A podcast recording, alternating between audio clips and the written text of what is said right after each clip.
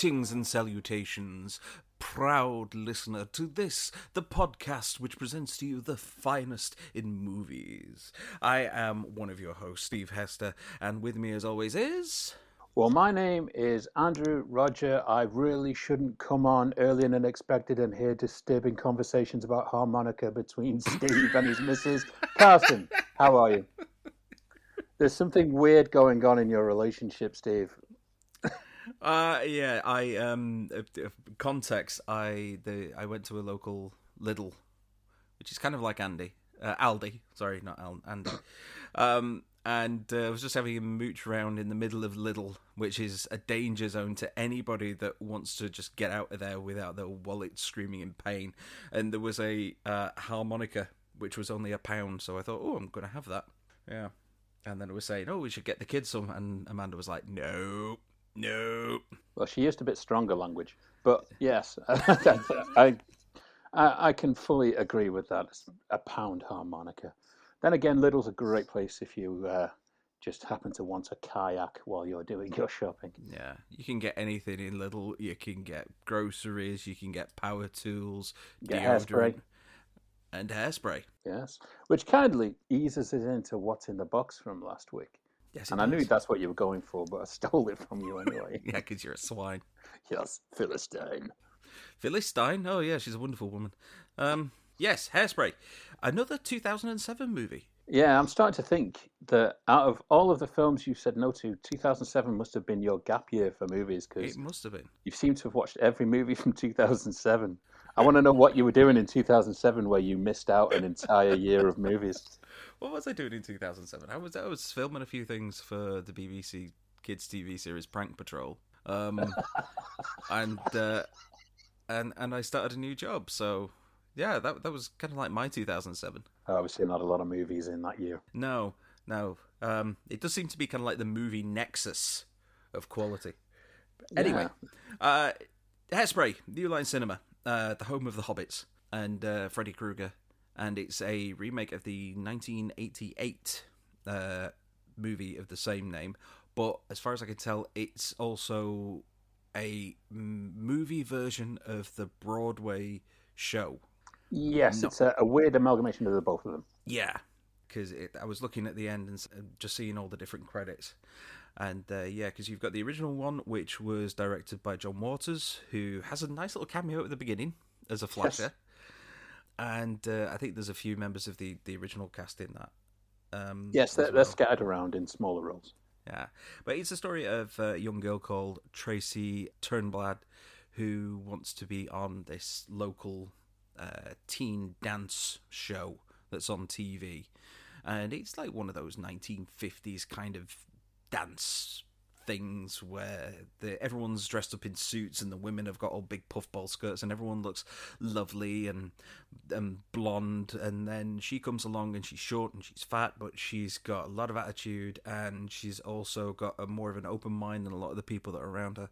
And what starts off as just this story of a girl wanting to be more than what she is kind of turns into another story about the segregation that was going on in the US around about that time and then the second half of it in particular focused a lot on how uh, integration started to come through in the 60s and how people's viewpoints on race were starting to change as uh, black music and uh, culture was starting to become more and more part of the US as opposed to the way that it was all pushed down and squashed prior to that. Yes. Um, there's also themes in there to do with uh, loving your body and basic body identity, which still plagues a lot of people. I mean, I'm I'm overweight and I've been for years, and it's something which still plays on my mind an awful lot. So I could I could definitely go for that because I do sometimes look at roles and think, yeah, I'd love to play that, but I'm way too big, way too heavy.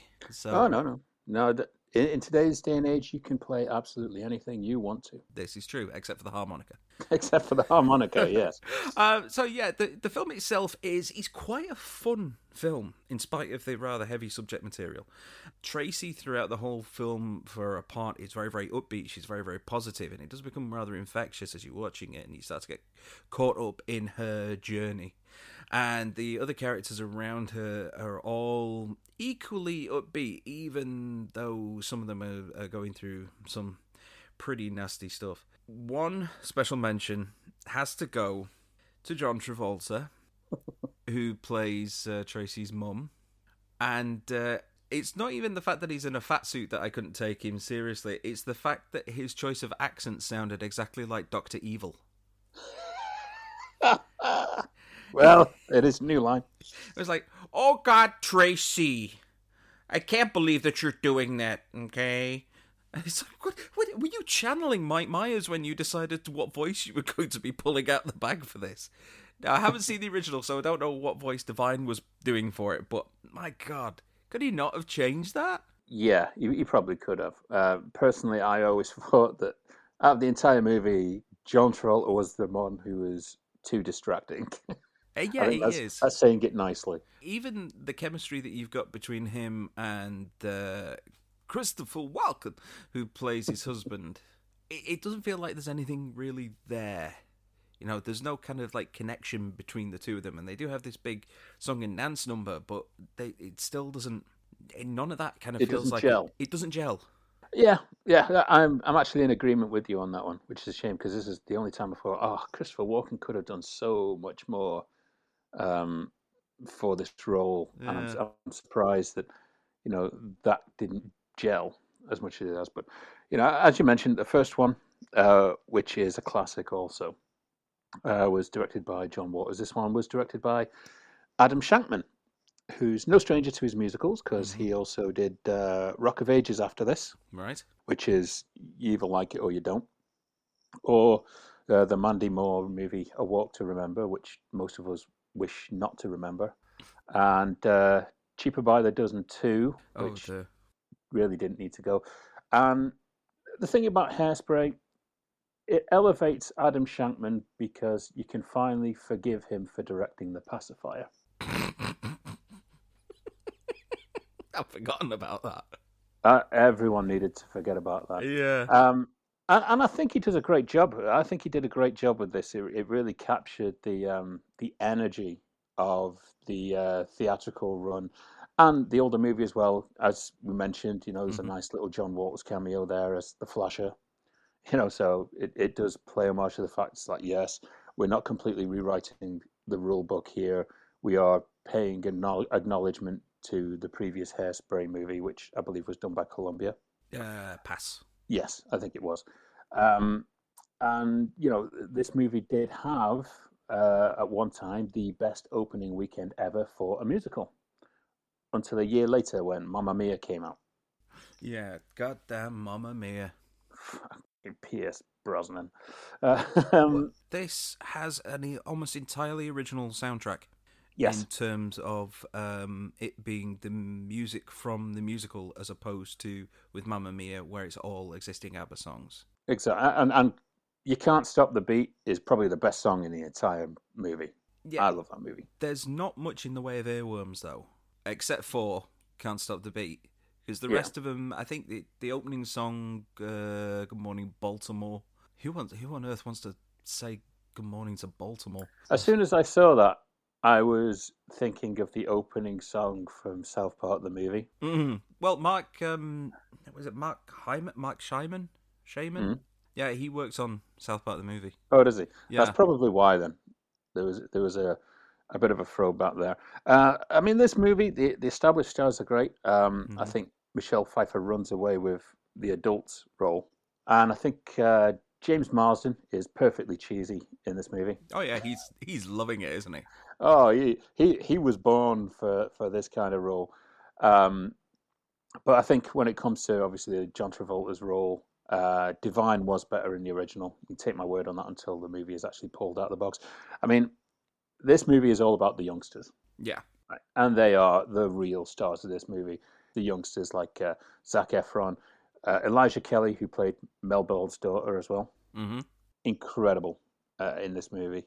As I watched it again uh, this past week, because it is on Amazon Prime for those of you looking to watch a movie Yes, that it is, is.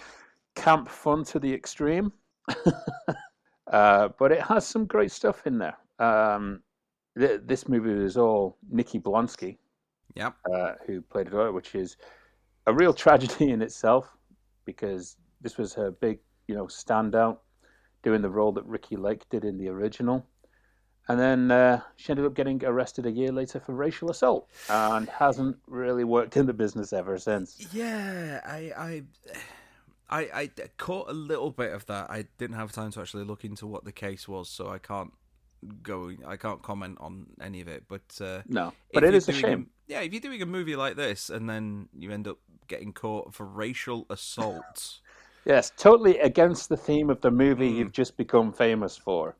and it, I, it kind of goes against like the, the, the there is a transformation of uh, Tracy's character because in the beginning she's got like a the colors that she wears she's got a very black hair and a white shirt and then throughout throughout it all you can see like the her hair starting to get more uh more mixed colors going into it so by the end of it she's got black and white hair and black and white dress and it's and then the the the themes of the the racial segregation kind of get addressed and then there's the integration on the show at the end and and everyone's dancing together and you think yeah brilliant and then you read that and you think ah did you learn nothing Yes.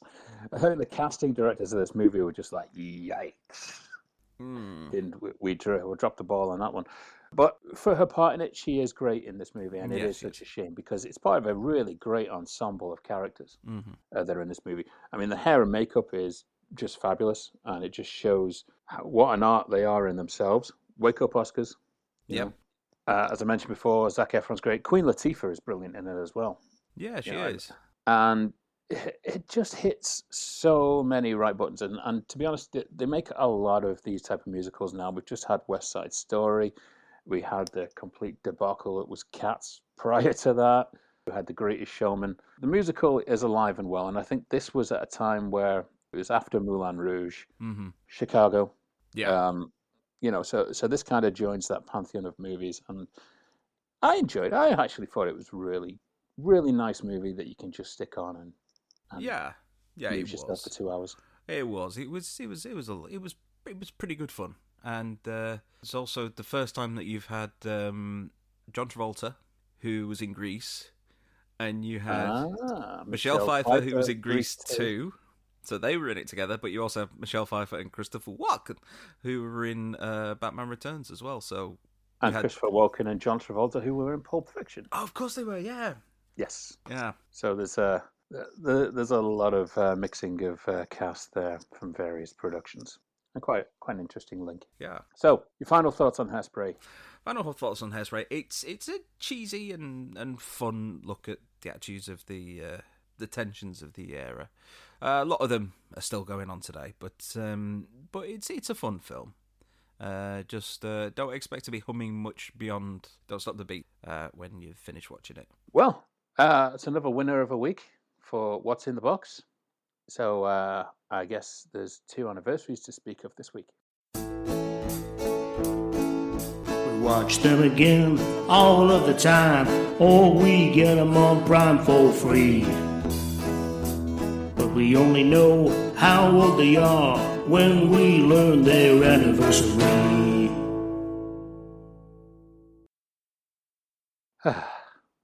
Yes. Uh, Ah. Yeah, uh, an- anniversaries. Sorry, I went out and made a brew and came back.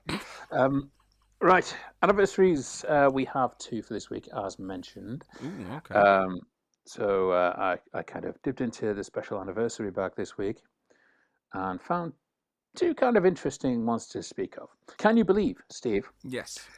40, oof, the big one, Hmm. 40 years ago this week was the release of a concert movie uh, that was released theatrically, and it was Richard Pryor live on the Sunset Strip. Oh, well, I haven't seen it, but uh, yeah, this is one thing that you don't get anymore because he, he wasn't the only person to have these kind of live concerts go out. Because I think Eddie Murphy did one as well, didn't he? Like Raw. Yes, that was that was afterwards. Yeah. Uh, spurned on by the success of Richard Pryor, who was absolutely huge in the day. This was, I believe, now this was his first theatrical uh, concert movie, and he had another one called Richard Pryor Here and Now that he did a couple of years later.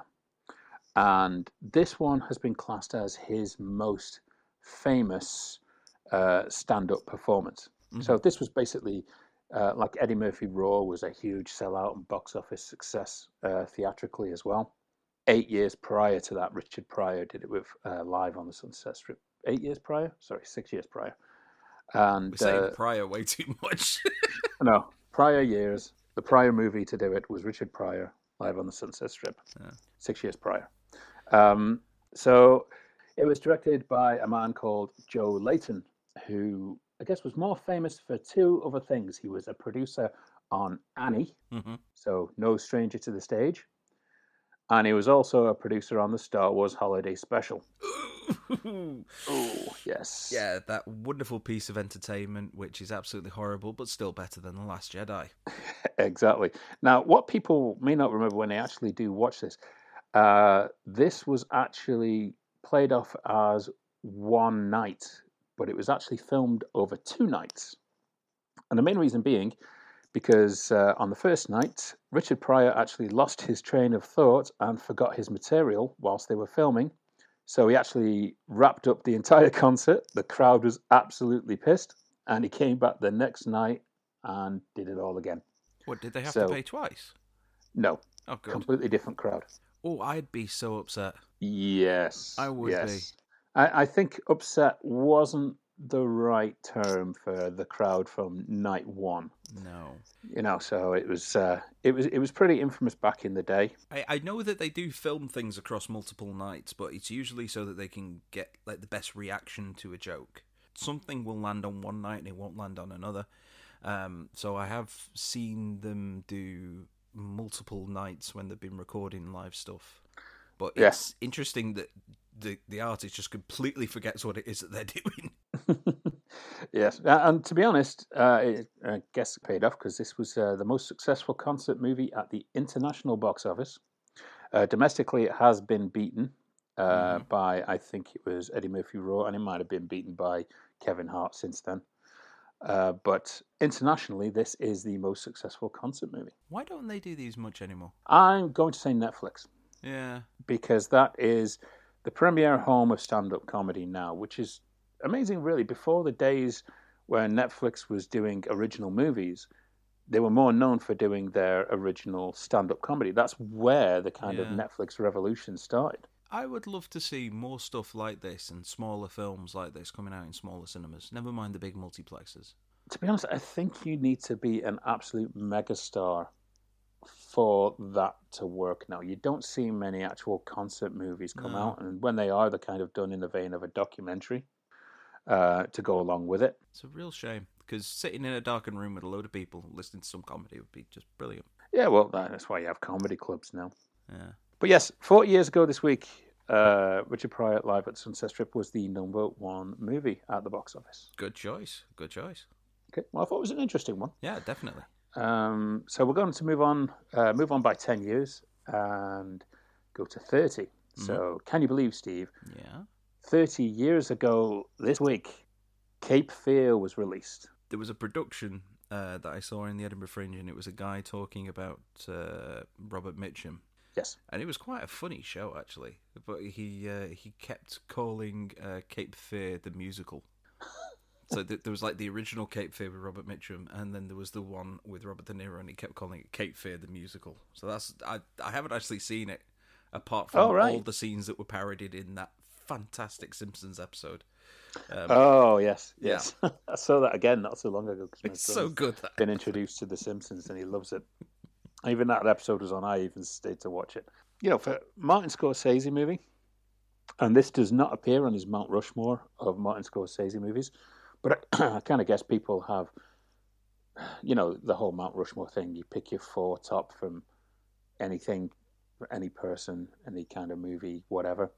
I mean, I believe Martin Scorsese's Mount Rushmore would be Taxi Driver, hmm uh, Mean Streets, Goodfellas, and controversial as it may be, I'm going to say The Age of Innocence should be his fourth. right. Right, and I think Cape Fear would be right alongside them if they had a fifth head on there, a nice uh, Max Cady head, or if you've seen Fatal Instinct, it'll be Max Shady. No, I haven't. Oh god, it was it was a spoof of all these kind of thrillers, and they did a fantastic spoof of uh, Cape Fear with a character played by James Remar. uh, called Matt Shady, and it followed that kind of storyline where he was just stalking Armand Assante, who was the uh, the lead. But the scene that I remember is uh, in Cape Fear. There's a scene where um, Robert De Niro like ties himself to the bottom of the car as as the family are like getting away from it all. Sorry. Uh, just which has been used in The Simpsons flashback. Simpsons. Yeah. Yes, but i- in the Fatal Instinct version, it's a great shot of like when the family's all got out of the car. James Remar like gets from underneath, and as he walks away, his arse cheeks of his pants have been like completely disintegrated from scratching on the road, and it's one of the funniest sight gags I think I'd ever seen at the time. Because when I was watching Cape Fear, I'm thinking, oh my god, he's going to be like getting loads of gravel and all sorts, or cactuses and everything else in the case Yeah. of Sideshow Bob, I guess. Uh, the the scene that kind of stands out uh, from Cape Fear is a scene between De Niro and a very young Juliette Lewis. Well, it, it was it was among her first films anyway. Um, and this scene, and I was speaking with Elizabeth J. Carlisle actually, and she Hi, told me a while ago. Hi, Elizabeth.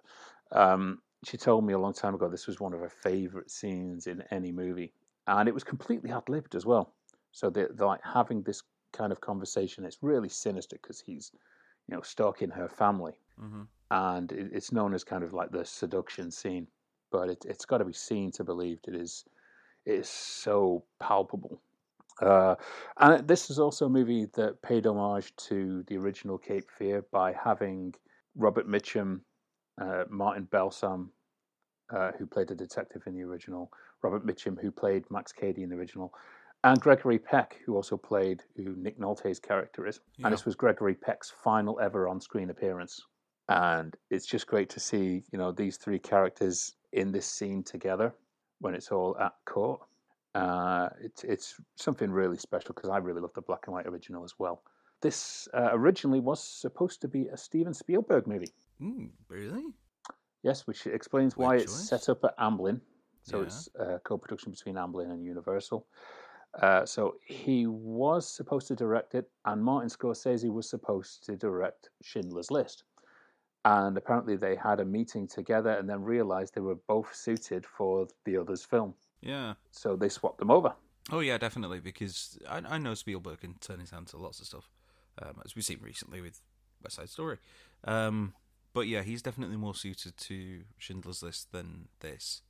And wins Best Film and Best Director for Oh, Schindler's well, List. yeah, well. yeah. you know so and, and it wasn't uh, a total loss for scorsese because this was just an amazing movie it really is it's it's terrifying it's probably de niro's most terrifying on-screen role. It was also the the first r-rated movie for amblin. They had never done a movie that was r-rated before this one. Mm. bit of history there. And it owes a lot to alfred hitchcock. It is filmed in a very alfred hitchcock style that i personally love and I think is missing from movies a hell of a lot these days. On top of that, you get the uh, the infectious Bernard Herrmann score, and yes, I do have the Cape Fear theme as my ringtone for for one individual in particular. And no, I'm not saying who it is, but as soon as that guy rings me, that I know who it is just from that ringtone. Um, you've got, uh, I think Juliette Lewis was a major standout in the movie. Uh, De Niro, obviously, uh, great support from Nick Nolte, Jessica Lange, and Joe Don Baker hmm uh, when he's not being two different characters in a Bond movie. Uh, it's superbly edited, very noticeably superbly edited, and it mixes very well with the cinematography, which surprisingly was done by Freddie Francis. Now, if you don't know who Freddie Francis is, back in the 60s and 70s, he was a director of photography on a lot of classic horror movies. Well, I say classic, a lot of them were kind of cheesy. But you can expect those like Hammer horror style movies and things like that. Yeah, well, if you're doing something like a, a taut thriller like this, then those kind of angles will come in handy. Oh, but, but on Yeah. this, it works so well. And this movie is in the box. You are going to get to see it at some point uh, down the line when it get pulled out. Yeah, I do get the feeling though that because of it's it's happened with a number of movies, and you do watch them and you appreciate them for what they are, but there's a number of films which have kind of been ruined by parody. And I get the feeling that when this gets pulled out, all I will be able to think of is Sideshow Bob. But you said that about Brokeback Mountain. Yeah, that's true. I, I was you- still I was still thinking about the jokes that I saw in Family Guy. well, that, that's the problem. But to be honest, you, you've kind of got to separate yourself from Yes. the parody of it, and you've really got to just watch it for what it is. And, and I, I've always found there's been plenty of movies that I have seen um, that have parodied well-known movies before I've actually seen the movie it was parodying. Uh, Brokeback Mountain was one for me as well. I think I saw the Scary Movie four before I saw Brokeback Mountain, which, when I look back on myself now, it's like that's Jesus Christ. That's just Yeah. that's that's a sad thing to really consider. Um, my taste in movies has changed a lot, even though it was David who directed that, and I love David to bits. Hi, David. But uh, Brokeback Mountain on its own, it was a movie that It was. It was. It was really, really good. I'm glad that you got me to watch that one. You know, still films that are parodied and all that. No, that I still haven't seen. I've still not seen The Sound of Music to this day. Me neither. exactly. You know, so there's that. I don't think I've actually watched Gone with the Wind to this day either. Me neither. But uh, there'll, there'll be ones as soon as they're pulled out of the box. I'll be watching them as well. I've not seen Chitty Chitty Bang Bang either. Oh, I've seen that. Yeah, uh, it wasn't too long ago, but I have seen it. But yes, anyway, Cape Fear is 30 years old. Brilliant movie. Uh, still holds up. It's probably one of De Niro's most underappreciated performances. You know, we all get his um, his kind of gangster stuff and Travis Bickle, obviously, but this was De Niro taking it to a terrifying level, and he's he, I'd class him as one of the best horror characters, even though they didn't want to class him, well, Cape Fear as a horror movie, in the same way they didn't want to class Silence of the Lambs as a horror movie. Hmm. They're still classed as horror icons. It's a Yeah. very weird dynamic to have. No, I agree. Um, although realistically, Silence of the Lambs was never about Hannibal Lecter. He was just a tertiary character. He was all about Buffalo Bill, but uh, he just stole it. To be to be honest, you can't really can't really blame them for uh, for giving him the, the gong for that one, because by God, it's bloody terrifying. Yes. Uh, and just think Jer- Jerry Levine or Ted Levine, whoever it was, one of the Levines. Ted Levine, Was it Ted Levine? in Ted that one? Levine, yeah. Yeah. And all he did was like took his meat between his legs and didn't even walk home with the gong. I know. But uh, he's he's now got an amazing meme out there saying uh, the worst Bon Jovi concert ever. I've not seen that one. Haven't you seen it? No, I'll send it. To, that. I'll Yeah, send, it to, to you later. Yeah. It's hilarious. Uh, okay, well, that is the anniversaries for this week. Yes, two very good choices. I will say, even though I've not seen either of them, but two very good ones. You can't get all of them in one go. I'll be very amazed if we actually get an anniversaries one week where you have seen all of the movies. They're certainly interesting choices, though. Well, sure. I guess it's that part of the show where we let our guest in. Yes. Well, when I find guests to come onto the show, I always love to bring talent who are true journeymen and women in this industry with a lot of experience and history to tell. And today's guest joins the rich lineage of the guests that we've had on since we started, not only as one of the most gifted character actors of the last 30 years, but also one of the most dependable actors in TV and film. Known as a series regular on such hit shows as The Shield, playing Steve Billings, Homeland in the role of Virgil Piotrowski. I'm going to get that name right.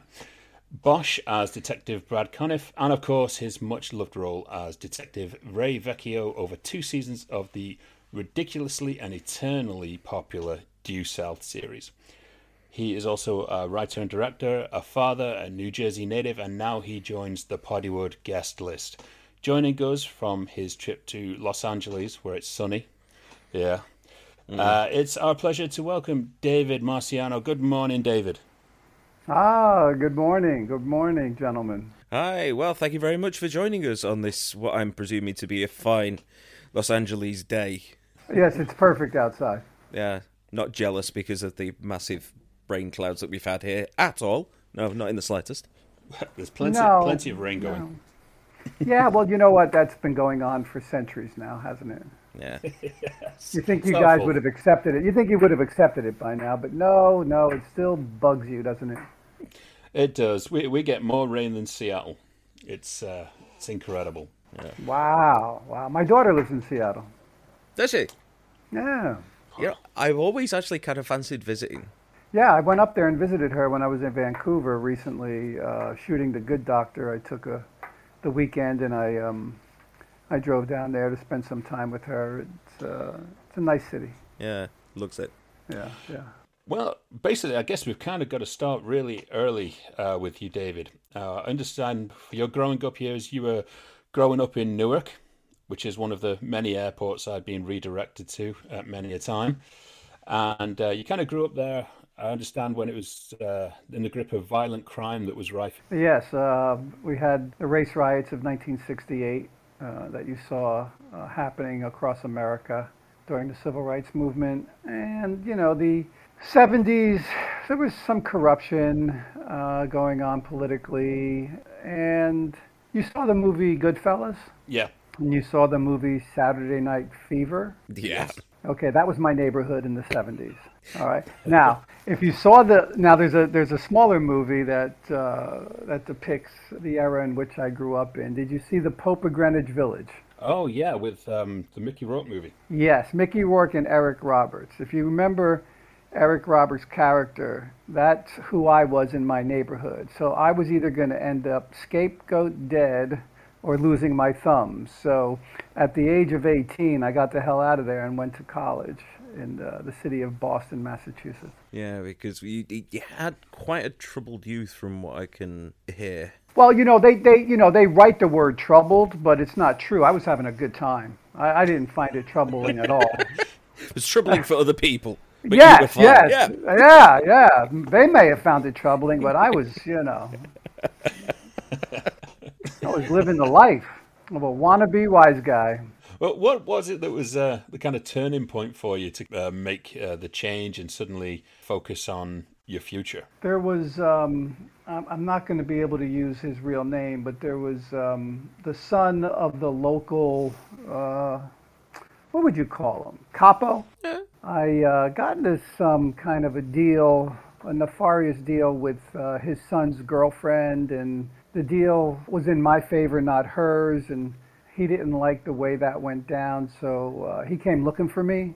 And if he found me, it was going to not go in my favor. So that was one of the, that's when I realized that, you know what, I'm not really good at this wise guy stuff.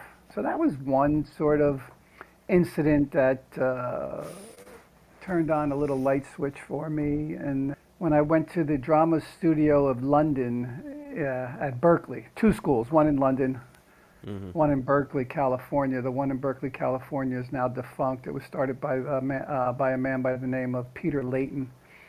Um, sort of hit a bottom at that school in terms of my, my behavior.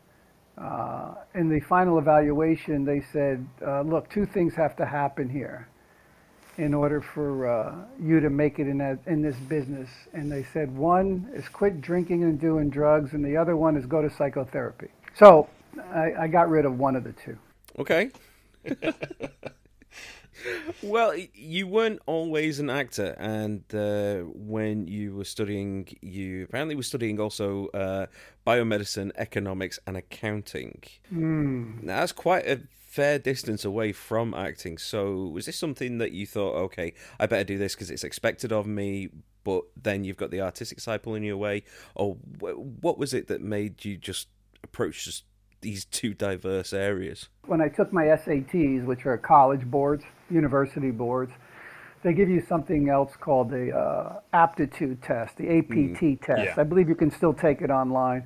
Uh, it's 100 random questions, no right or wrong answers, multiple choice. Results come out in three professions. So the professions were mathematician, architect, and actor. So I go in to see my guidance counselor, and he says, first of all, this is the oddest grouping of professions I've seen, and I, it makes zero sense. I said, yeah, well, my life doesn't make much sense at this point either. I said, he said, uh, I understand mathematician because you get all A's in math.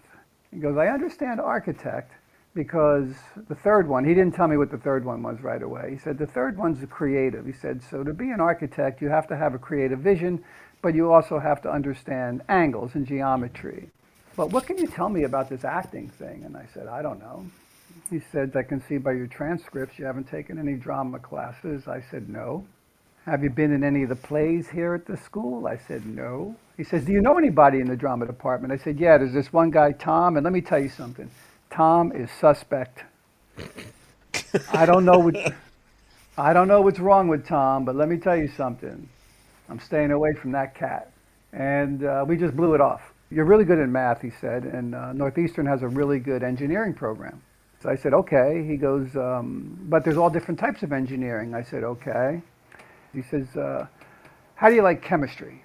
I said, I hate chemistry. He says, okay, so forget about chemical engineering. Well, you know, architects have to deal with the environment. He says, there's something called civil engineering. I said, ah, yeah, whatever. I don't know. It doesn't sound too appealing to me.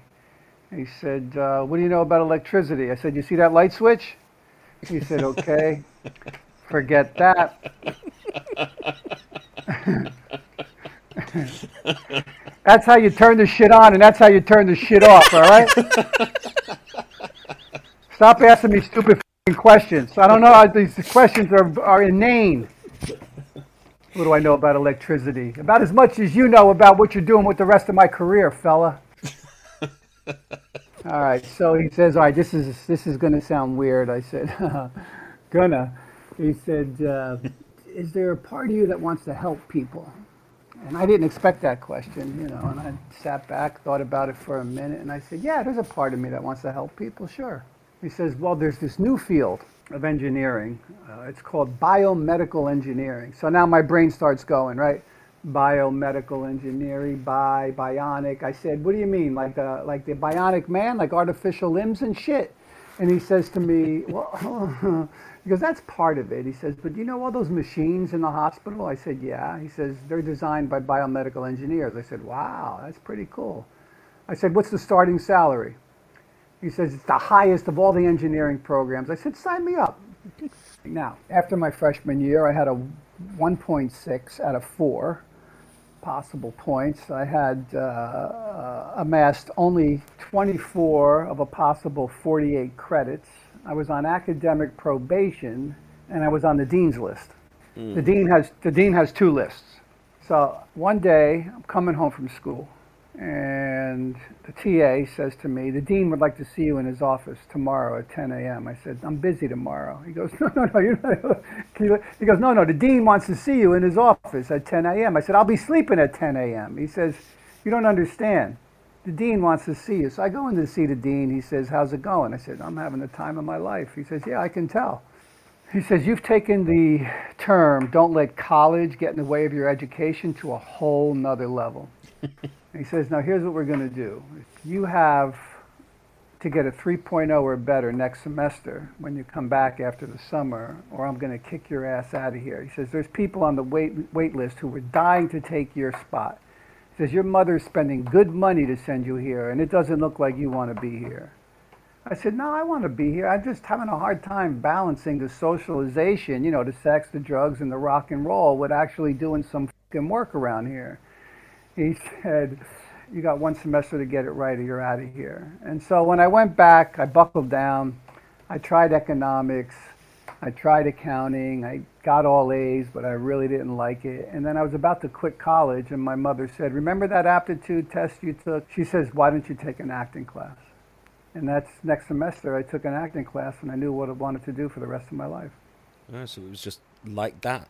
In a roundabout way, yeah. I mean, we never know how we're getting where we're going, but um, if you stay open to the signs and you listen, eventually you get to where the universe wants you to be the majority of us just our egos refuse to listen to the signs or hear the signs you know? There it was you know? Acting it was the third profession on the list. Well from there as you mentioned you head to the drama studio in london and then you move out to california and you're doing the drama studio there in berkeley. And as i understand it uh, you're working as a bartender at the same time? Yes. So uh, how, how was that balance? Uh, a lot of people we've had uh, actors that have come on that were doing uh, small time jobs while they were taking uh, acting classes and mm-hmm. you know working their way up to auditions and things like that. We've had a lot of actors who said you know the the real struggle of it. For some people it really drives, and some people it demotivates them. No, you know I was pretty driven. It was just another means for me to put gas in the car and put food on the table, pay the rent until until something was going to pop. Okay. Well, speaking of something popping, uh, first role that we can find at least is uh, a punk in the bold and the beautiful. Do you want to tell yeah. us about that? Okay, so a guy that I met at the drama studio, this guy Doug Steindorf, he was in LA about six months before me. And I came down to LA and we were hanging out and he said, Listen, I got an audition for The Bold and the Beautiful. Why don't you come with me? At least you'll you know, you'll meet the casting director. I said, Okay. So I went with him and we're sitting in the waiting room and the casting director comes out and he says, Oh, who do we have here? I go, ah, you know, Dave Marciano, Doug's my best buddy, da da da da, blah blah blah. He goes, You're an actor? I said, Yeah. He says, Well, we're looking for thug number one and thug number two. Why don't you come and audition for thug number two? I said, Okay. And we both got the part. And he was thug number one, I was thug number two, or punk as they say. Yeah. I, you know, the best things that happened to me in my life is when I'm just being of service, right? He needed a ride to the audition. I gave him a ride to the audition. I ended up getting my first job on television. Uh, obviously, from there, the first real big break he got was on the Ken Wahl series Wise Guy, Yes, yes, yes. which is uh, quite a cult classic nowadays. Yes, Wise Guy was a, was a special show. It was unique at the time because um, they were doing arcs, bad guy arcs. You know, taking seven or thirteen episodes and hiring somebody of some notoriety to play that bad guy. And the first one was Ray Sharkey, and then after that, I believe was Kevin Spacey. Um, and I believe at one point they actually hired Jerry Lewis uh, to be to be one of the main bad guys. Yeah, similar stuff has happened since because you've had things like uh, Dexter now, where you've got the, the, the, the villain of the series. So you had things like um, John Lithgow coming in and um, Jonny Lee Miller and so on and so forth. So, but yeah, at the time that was pretty new approach. No, no, no, it was. And, um, you know, the way I got that was um, Jonathan Banks, who played. Um, Oh, Mike Ehrmantraut in Breaking Bad. Yeah, yeah, yeah, yeah. But his one of his early roles was uh, he played the FBI agent that uh, Ken Wahl's character, Vinnie Terranova, reported to. yeah. And Jonathan and I were in acting class. One day, Jonathan called me up and he said, Hey, Dave, I'm in Vancouver uh, getting ready to start shooting this new series for CBS called Wise Guy. And I just read the first script, and there's a part in it that I think you're, you know, you'd be very good at. And I told the producers about you. Uh, his name is Steve Kronish, and uh, here's his phone number. Call him up, and gonna, they're going to set up a meeting. And that's how I ended up um, stepping into that role was through Jonathan. Going from there, you built a name through appearances in shows such as China Beach and Superboy. So, how did they come about? I'm sorry, did you say Superboy? Superboy, yeah. Oh no, I wasn't in that. No, in that Oh, case, we've got a IMDb has lied again. yes. No, I was in that. I just won't admit it. Oh, okay. Because we had we had a moment the other week with one of our guests, and we were going through the list of things. Oh yeah, and you're in this, and he was like, "No, I wasn't in that," and it was a completely different person, but it was on their No. IMDb. Yeah. No, there's always that one role that you go. I, I don't. I, I didn't want to take the role. I did not want to take the role of uh, Hugo Stone. I believe his name was. It was December, and I had made enough money that year, and they offered me this role, and I was like, okay. I read it, and it was really like whatever, and but I had to wear the Superman suit, the Superboy suit. And I said to my manager at the time, Wayne Rice, I said, all right, I'll do it because they offered it to me. I said, but I don't want to wear the suit. And he says, you got to wear the suit. I said, I don't want to wear the suit. Anyway, he talked me into doing it. And, uh, you know, it's one of those roles that my colleagues mock me about, you know, every, any chance they can get. Not many people can say they've worn the Superman suit, but there's definitely not many people who can say they've worn the Superboy suit. That's, you're right, you're right. And I, I I have to start taking pride in that role. From there, um, you're starting to branch into movies as well as TV, and there was one I, I came across called Hellbent, uh, in which you played a character called Mr. Tannis.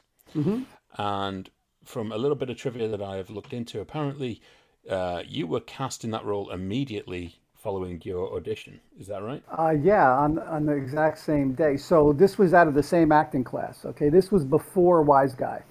Uh, so it was a scene study class taught by Gordon Hunt, uh, Helen Hunt's father, who, who I believe has passed since. Uh, and I'm in class, and I can't. I believe the guy's, the gentleman's name might have been Steve Dvorkin. He was a producer on this movie Hellbent, and he said, um, a friend of mine's directing this movie called Hellbent, and uh, the, the the actor that they had playing the devil wasn't working out, and they just fired him. And I, I told the director that you'd be you, you know that you'd be great in this role, and we got to drive downtown right away after class. I said okay.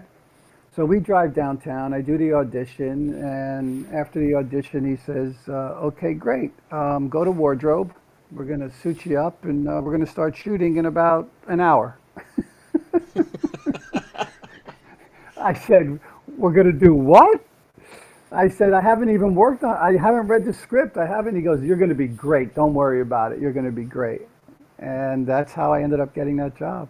God, that must be a bit nerve wracking though to arrive on set and then just to be told, "Yeah, you're on in a few minutes." Yeah. How did Yeah. you How did you prepare for that then? Did you just with the cue cards involved, or was it just like, no, no, no, I just need to really focus here? Well, that's what I said to him. I said, you know, I'm, I'm, you know, it takes me a while. I like to spend some time with the words. You know, he said, don't worry. If we have to shoot it line by line, we'll shoot it line by line. He said, and we didn't have to. Yeah. That wasn't the only thing that you were doing around about that time. Uh, you were also doing a TV movie called Kiss Shot with Whoopi Goldberg not that long Yes. after. Yes. Yeah, what a great lady. We had a great time. Um, yeah, I was playing the antagonist, uh, Rick. I forget his last name. It was a pool shark named Rick.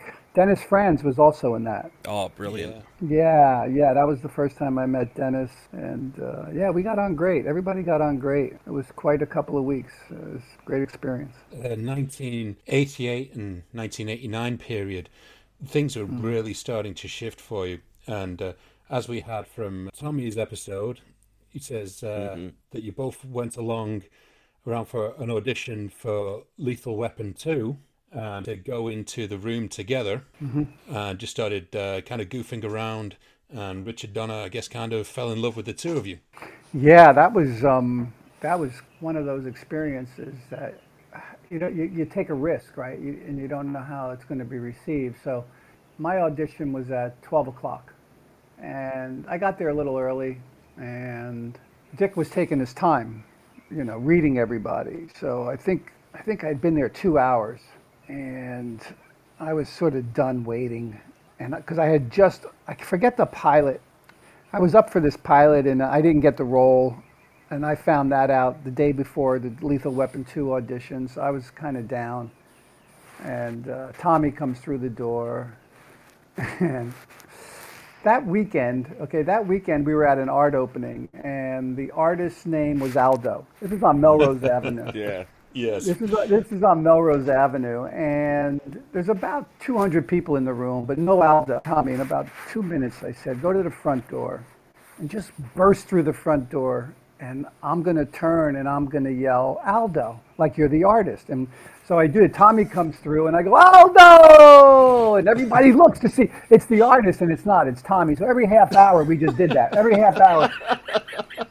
Tommy would go through the door, and I yell Aldo, and everybody would look around and go, Ah, f- you guys. you guys." so, so Tommy comes through the door at Warner Brothers, and he sees me, and he goes Aldo, and I go, Not today, not today. He goes Aldo. I said, No, listen, man, no Aldo, okay? Um, you know, it's fing hot. I'm here two hours. You know, I, I'm thinking about going home. He goes, You're not going home. This is Lethal Weapon 2. This is Dick Donner. Come on, man. You want to be in this movie or not? And I said, I really don't care at this point, Tommy. I said, I'll tell you what, the only way I'm going in that room, the only way I'm staying and going in that room is if we go in together. So uh, Marion Dougherty's assistant at that time was Gail Levin, and Gail comes out, and I said, uh, Gail, this is the situation. We're wondering if uh, it's possible that Dick would see us together. She goes, It's a little unorthodox. We've never done that before, but we don't have to bump anybody because, David, your audition's at 12, Tommy's at 12.15. So uh, let me ask. And Dick said, Sure, have him come in. You know, we just off, man. We just, you know, fooled around. We were Heckle and Jeckle. And, you know, Dick turns to Marion Dougherty. He goes, These guys are great. He says, Okay, uh, if we cast these two guys, we, uh, and we probably are, guys, we're probably going to cast you guys. You guys are awesome. He says, uh, We got to make the other two cops older. And Marion says, Okay. And boom, we're out the door thinking we're in Lethal Weapon 2. And then about two weeks later, we get a phone call that they only wanted to hire one of us. And um, the other actor said no. Um, they either have to hire both of us or we can't be in it. So they said, sorry, it's either, you know, one of you or none of you. And so we elected to be none of us. But I was really upset about that. So I took the script, and this was over uh, winter break, and I wrote three scenes for me and Tommy. And we were wannabe Riggs and Murtaugh. But we were the cops that showed up after the crime was already, after they apprehended the criminal and they handcuffed him. You know, we pull up in our Gran Fury 3 with the whip antenna. We screech into the scene. We jump out of the car. We pull out our guns and we're like, freeze. And, the, you know, they're taking the criminal away and they're like, yeah, good job, guys. Good job. We're like, yeah, yeah, yeah, whatever. And then the final scene in the movie is we're on a stakeout hoping to catch the bad guys. But the movie's over. So I wrote us in, in the end credits. So, so, so you see me and Tommy during the end credits waiting in the car, waiting for the to, to capture the bad guys, but the movie's already over, and and so. Um, I tell Tommy, I wrote this in the movie. He says, Well, my agent knows Steve Perry, one of the producers. I said, Well, get us a meeting. Come on, get us a meeting. And we actually got a meeting on the Warner Brothers back lot filming had already begun, and we performed our three scenes for Dick Donner, the producers, Shane Black, the writer, craft service, PAs, everybody was there, just you know, look, waiting for us to fail, and we knocked it out of the park. So they huddled, you know, Dick and Shane, the producers, huddle, huddle, huddle, huddle. They come back, they go, guys, great job, super funny, he says, but we think that the comedy is a little broader than what's currently, uh, you know, written in the script, but um, we love you guys. You got three days on the movie. You're cop number one. You're cop number two. We'll see you on the set. And that's how we got that job. Well, it's a pity after hearing that because I could I could picture just that last scene, post credits, perfectly. Beautiful, right? Yeah. Oh, that would have been absolutely perfect. So when we had Tommy on, I mean, he was uh, full of praise for you. Mm-hmm. So uh, if there's anything you well, I can't, I can't say, I can't say the same to him. I'll tell you that much. well, he will be listening. well, that that's just good for our friendship, then, isn't it? no, Tommy's awesome. Uh, you know, Tommy's one of the greatest people around. He loves everybody. He's light. He's uh, uh effusive, effervescent you know, Tommy's oh, just oh, yeah. this. Yeah, yeah, he's just this great energy and uh, very inclusive. And uh, uh, he was one of the guys I met early on when I first came to town. And uh, yeah, I got nothing but good things to say about that young man. Yeah, yeah, I, I met him for uh, the first time when I was in LA two years ago, and uh, we just went to El Coyote and just hit it off absolutely perfectly. And yeah, he's been a friend ever since. Absolutely yeah. love the guy. Yeah, yeah. I mean, we wouldn't be in Lethal. I mean, if it wasn't for Tommy, we wouldn't be uh, in Lethal Weapon 2. Yeah, I would have yeah. left. Yeah. And you you still get the betting scene at the beginning of the movie as well. Yes, we did ended up keeping that. You know, you know that I'm sure he told you this. The whole movie was shot originally to take place during Thanksgiving. Yes. Yes. Yeah, yeah, and we had the right, right, and that was that was cool because when we got the role, there were no lines for us. So when we get to set, Dick says, "All right, here's the deal. You're in the precinct, and you're going to raffle off a live turkey. So come up with something about how to raffle off this live turkey. Uh, you got about 30 minutes, but before we get on set, come to my trailer and show me what you got." So me and Tommy had just auditioned for a Burger King commercial a couple of days before. And the Burger King commercial was we had to come up with some kind of rap, right? So I said to Tommy, I said, uh, why don't we why don't we riff on the rap thing about this live turkey raffle? He says, okay. And I'm thinking, well, what's what what what do you do when you buy a raffle ticket? Well, you take a chance. I said, okay, take a chance. Yeah, take a chance. Take a chance on a Thanksgiving turkey. Yeah, it ain't frozen. It's alive. Dig in your pocket and give us five. Take a chance. Take a chance. Take a chance on a Thanksgiving turkey. And Tommy just starts going. so so Tommy's doing the beats and I'm singing this rap that we made up and Dick is pissing in his pants and we shot the whole scene and one of the takes we get to the end of the scene and the turkey's trying to turkey decides to try to get out of Tommy's arms and I pull out my gun and I tell Tommy drop the turkey drop the turkey right now. Boom, boom, boom, boom, and I fake shooting the turkey right there. Oh, I want to see an extended cut of this movie more than anything that I've ever seen in my life. Yes. Now, yeah, now I know this footage exists. I know it does somewhere in the archives, and I, I, I want that scene so badly, so badly. Uh, well, if I am at Warner Brothers uh, when I get there in a couple of weeks, I know I'm meeting people there. I'm going to sneakily see if I can go in the archives just to discover if Yeah. it's there. If Yeah. not, it'll be in Bill Daly's garage. It probably will be Yeah. in Bill Daly's garage. Uh, well, right about the time of Lethal Weapon 2, you will be playing Tony in Eddie Murphy's only directed movie Harlem Nights. Now, this had a huge cast, really did. Yeah, it was awesome. It was so awesome. I mean, I've been so fortunate just to be surrounded by some of the talent, you know, and mm. during my career, and I've gotten to work opposite, you know, some of icons. I've gotten to work opposite icons, and I'm so grateful to have had that opportunity. You know, because there's Redd Foxx, Richard Pryor, Eddie Murphy, and then, you know, everybody everybody in the black community who was anybody wanted to come onto the set and hang out. Mike Tyson showed up one day, you know. You, you know, it's one of those things where you got to go, you got to pinch yourself. You know, am, am I here?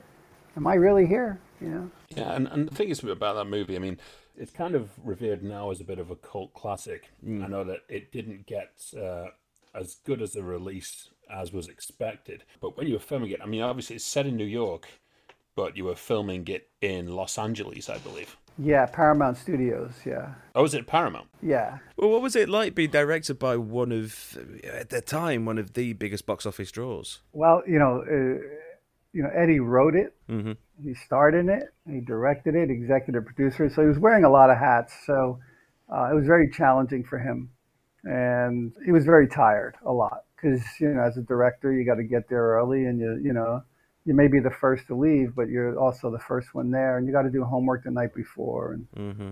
uh, it was fine. I remember uh, now the bad guy was played by Michael Lerner Yes. and Danny Aiello was also in the movie. So these are the two big names on the, this side of the color chart. So one day I say, it's my close up. And Michael Lerner is just sort of, you know, phoning in his, you know, he's off camera. He's just kind of reading the lines. And I said to him, I said, uh, I said, Mike, you do me a favor on this next take. Can you can you step it up a little bit?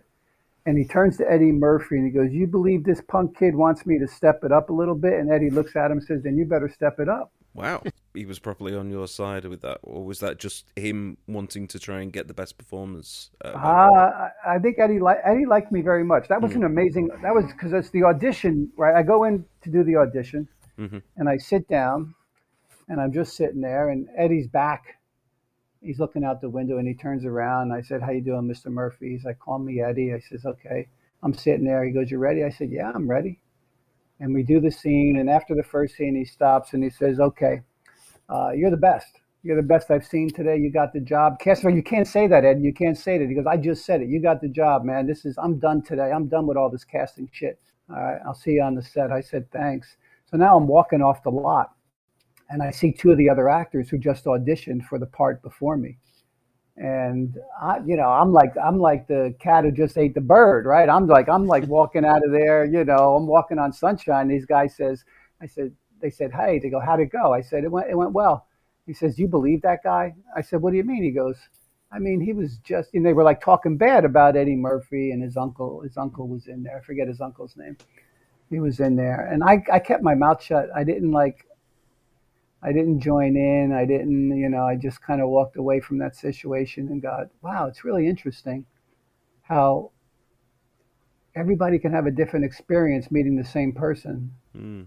You know, yeah, I got, but even if I didn't get the job, I, I, I, I didn't. He didn't come off as anything but just a guy. You know, just a guy. You know, doing his, trying to do his job after a long day. You know. This is probably actually the third Eddie Murphy connection that we've had. yeah. Everyone seems to have a little Eddie Murphy story somewhere. Yeah. So Yeah. Now, me and Michael positive. Lerner, Michael Lerner and I almost got into a fight one day. Oh, Yeah, it was uh, it was lunchtime, right?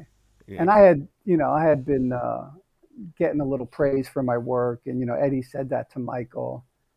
And Michael and I were going back and forth, and he said something to me, and I said something to him, and he looked at me and he says, Let me tell you something. You're not the star of this movie. I am. And I looked at him, I said, Well, then you better start acting like it.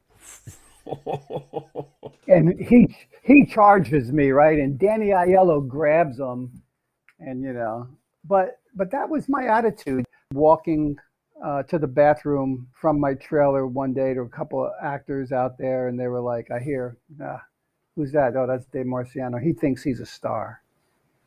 And I'm like to myself, "Yeah, you're damn straight. I think I'm a star. If you don't think it, they're not going to believe it. You know, if you don't believe it, how are they going to believe it? And not that I am a star. And you know, I never really, I never really made it as big as I had hoped I would, or as thought I as big as I thought as I as I would. But um, I think having that attitude and belief in yourself that you're, you know, you're special, that you're, you know, uh, this is going to, what I don't care how it sounds, you know, but that you're better than everybody else. I, I think that carries you a long way. Uh, when I was in drama school, they asked me who my competition was. And most of the kids were talking about the other kids in the class. And I went, no, my competition is Robert De Niro. My competition is is Al Pacino, Dustin Hoffman, Eric Roberts, Mickey Rourke. That's my competition. And people looked at me like, how can that be your competition? You're in drama school. And I'm like, what, I'm going to stay in drama school? You know, it's it's a really good point. We had this with one of our other guests recently who was saying um, another actor told him that, what was it, don't let them take your dignity because everyone will try yes. and take it. Yeah, it's merciless. It's merciless in that regard. They'll take it anyway. I got story after story of mercilessness. Well, I mean, in regards to Harlem Nights, I mean, it didn't do as well as projected. It, mm-hmm. it wasn't a, a runaway uh, smash film as much as mm-hmm. other Eddie Murphy movies were. But as I said, it, it is held in some kind of cult regard now. And how do you feel about the movie today? I, I know this. I, I know that it did a lot for my career, regardless of whether I think it's a well written movie or a well directed movie or a well acted movie. Um, you know, there's there's really really great movies, and then there's really really bad movies, and there's everything else in between. And this is one of those movies that it's on the high end of the in between, right? Mm-hmm. Yeah, it's just on the high end of the in between. I think it would have done better if there was more Tony in it. Definitely would have done better. I yeah. can tell you that much. That's that's the God's truth right there. Who needs Michael Lerner? Just put Tony in there. So Eddie wrote me another scene because I said to Eddie, I said, Eddie, you know, the first act you have Tony. Tony disappears for the middle of the movie. I said, and then he comes back in the third act. It's just going to seem weird. And he goes, No, it's fine. It's fine. Two days later, he came back and he wrote a scene with me and Della Reese. Wow. And so Michael Lerner says to Eddie after we were reading the scene, he goes, That shouldn't be Dave's scene. That should be my scene with Della Reese.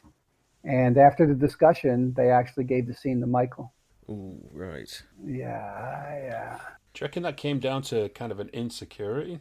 Oh yeah, on Lerner's part. Oh yeah, he didn't want. No actor likes to be upstaged. yes, yes. No actor likes to be up, and I was upstaging, you know, him, so he had to put a stop to that, right? Yeah. It's small. It's just being small. You know what I mean? Yeah. Well, going back to TV, you had your first kind of major recurring role in a series called Civil Wars, which was cancelled mm. after two seasons. Mm-hmm, mm-hmm. Yeah, what can you tell us about this? Well, you know, Steven Bochco. Mm. Uh, I mean, talk about a luminary. There's certain shows that are game changers in the one-hour drama. Hill Street Blues, which Steven created, mm-hmm. was the first game changer in in yeah. the one-hour drama. So everything before Hill Street Blues was episodic television, meaning that each episode had a beginning, middle, and end, and none of the story carried over until next week's episode. Hill Street Blues is the first one hour primetime drama to do that.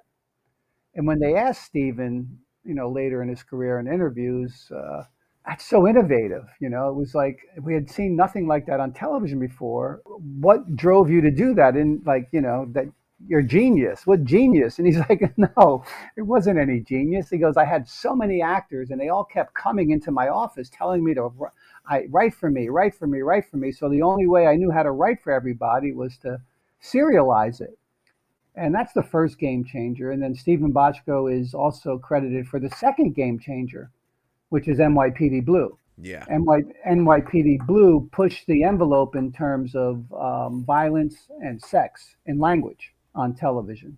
And there's two other game changers. There's uh, The Sopranos, because up until The Sopranos, every main character wore the white hat, right? Every, there was no anti heroes, they were just heroes the cops solved all the crimes, the lawyers put all of them behind bars, and the doctors saved all the patients. None of their patients ever died, right? But Tony Soprano was the first lead character in a one hour drama to be an anti hero. And because of The Sopranos, you have the next game changer, which is The Shield.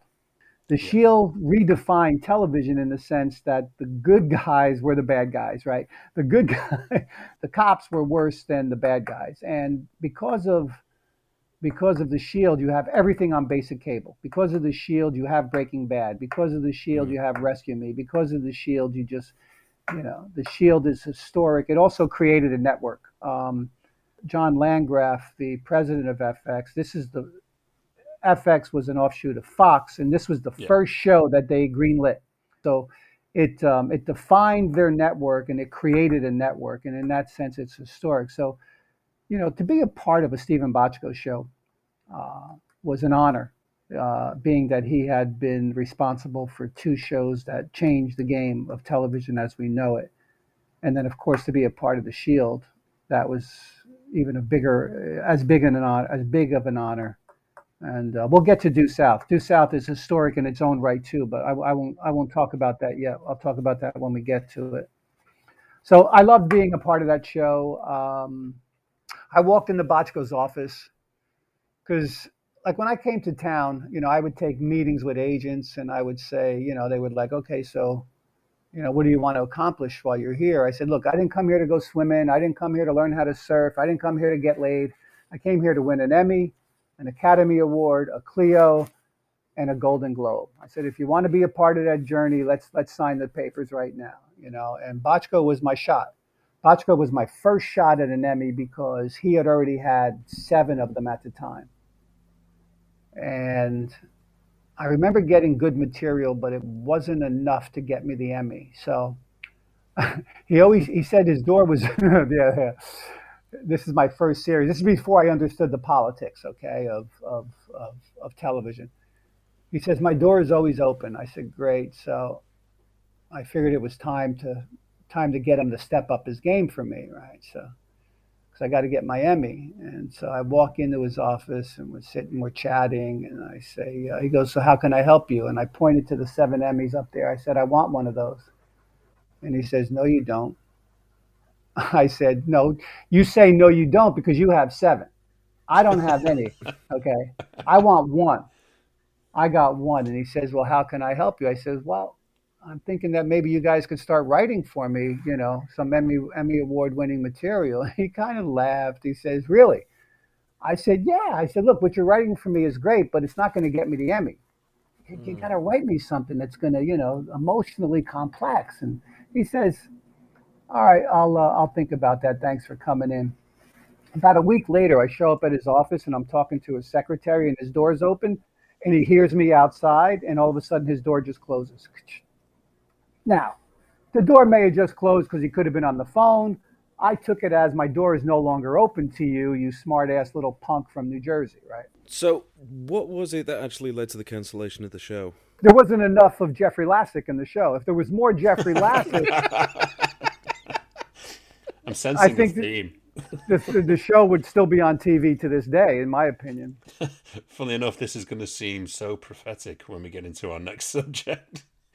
But yes, uh, obviously going from there, uh, you land the role that arguably it's it's made you the household name. What Everyone remembers you, uh, Detective Ray Vecchio in Due South. Mm-hmm. Now yeah. we, we've had um, Ellen Dubin on the show. Uh-huh. C- Canadian actress. Uh, she had a small role in one episode, and we had a real talk about Due South and discovered that everyone seems to be a fan of Due South. Yeah, it's uh, crazy. Yeah, yeah. Yeah, it, and I have the feeling, when looking at it, this was not projected to be as big a show as it became. what, what was your kind of first impression when it landed on your lap? That there were way too many Canadian references to a show that you were trying to introduce to an American audience and they wouldn't understand them. So, though I thought it was funny, though I thought it was well written, I just didn't think it would be well received by an American audience. My agent says to me, You know who wrote this, don't you? I said, Who? and he says, Paul Haggis. I said, Who's Paul Haggis? He said, He won. Yeah, I know. I know. Ignorance is uh, ignorance. It's just ignorance. I don't care. It's not bliss. It's just stupidity. Okay, is what it is. So he says to me, Well, he won the Emmy for 30 something. I said, Okay. All right. Like, uh, I, I'm not impressed by that. You know what I mean? I mean, Bochco has seven Emmys. He's got one. I'm just not, you know, I'm not super impressed by that, but okay. He says, Why don't you go in for it anyway? I said, Because I really don't think I could, uh, it's just not really. He goes, Look, if you get this role, it'll make you a multimillionaire. I said, All right, I'll go in for it.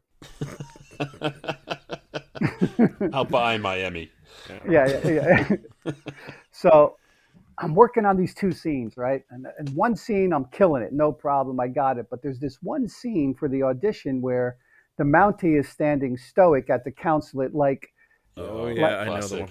yeah, yeah, yeah, like in the pilot, like like they do, uh, like they do in England at the uh, at the uh, palace, right? Yeah. that's it. I got to get him to come on because I I got I got I got this beat on this criminal and I know where he is and we got to go now. We can't let him get away and and you know acting is reacting a lot, you know. Uh, and when you're not getting anything back from the character or actor you're working off of, it's really hard to get a rhythm Yeah. because you got to create you got to create your own rhythm. So I go in to meet Haggis, and we're waiting for forever. Haggis is it's just Haggis, Nan Dutton in the room. Nan was the cast director on the pilot, and we're waiting forever because Haggis is working with everybody.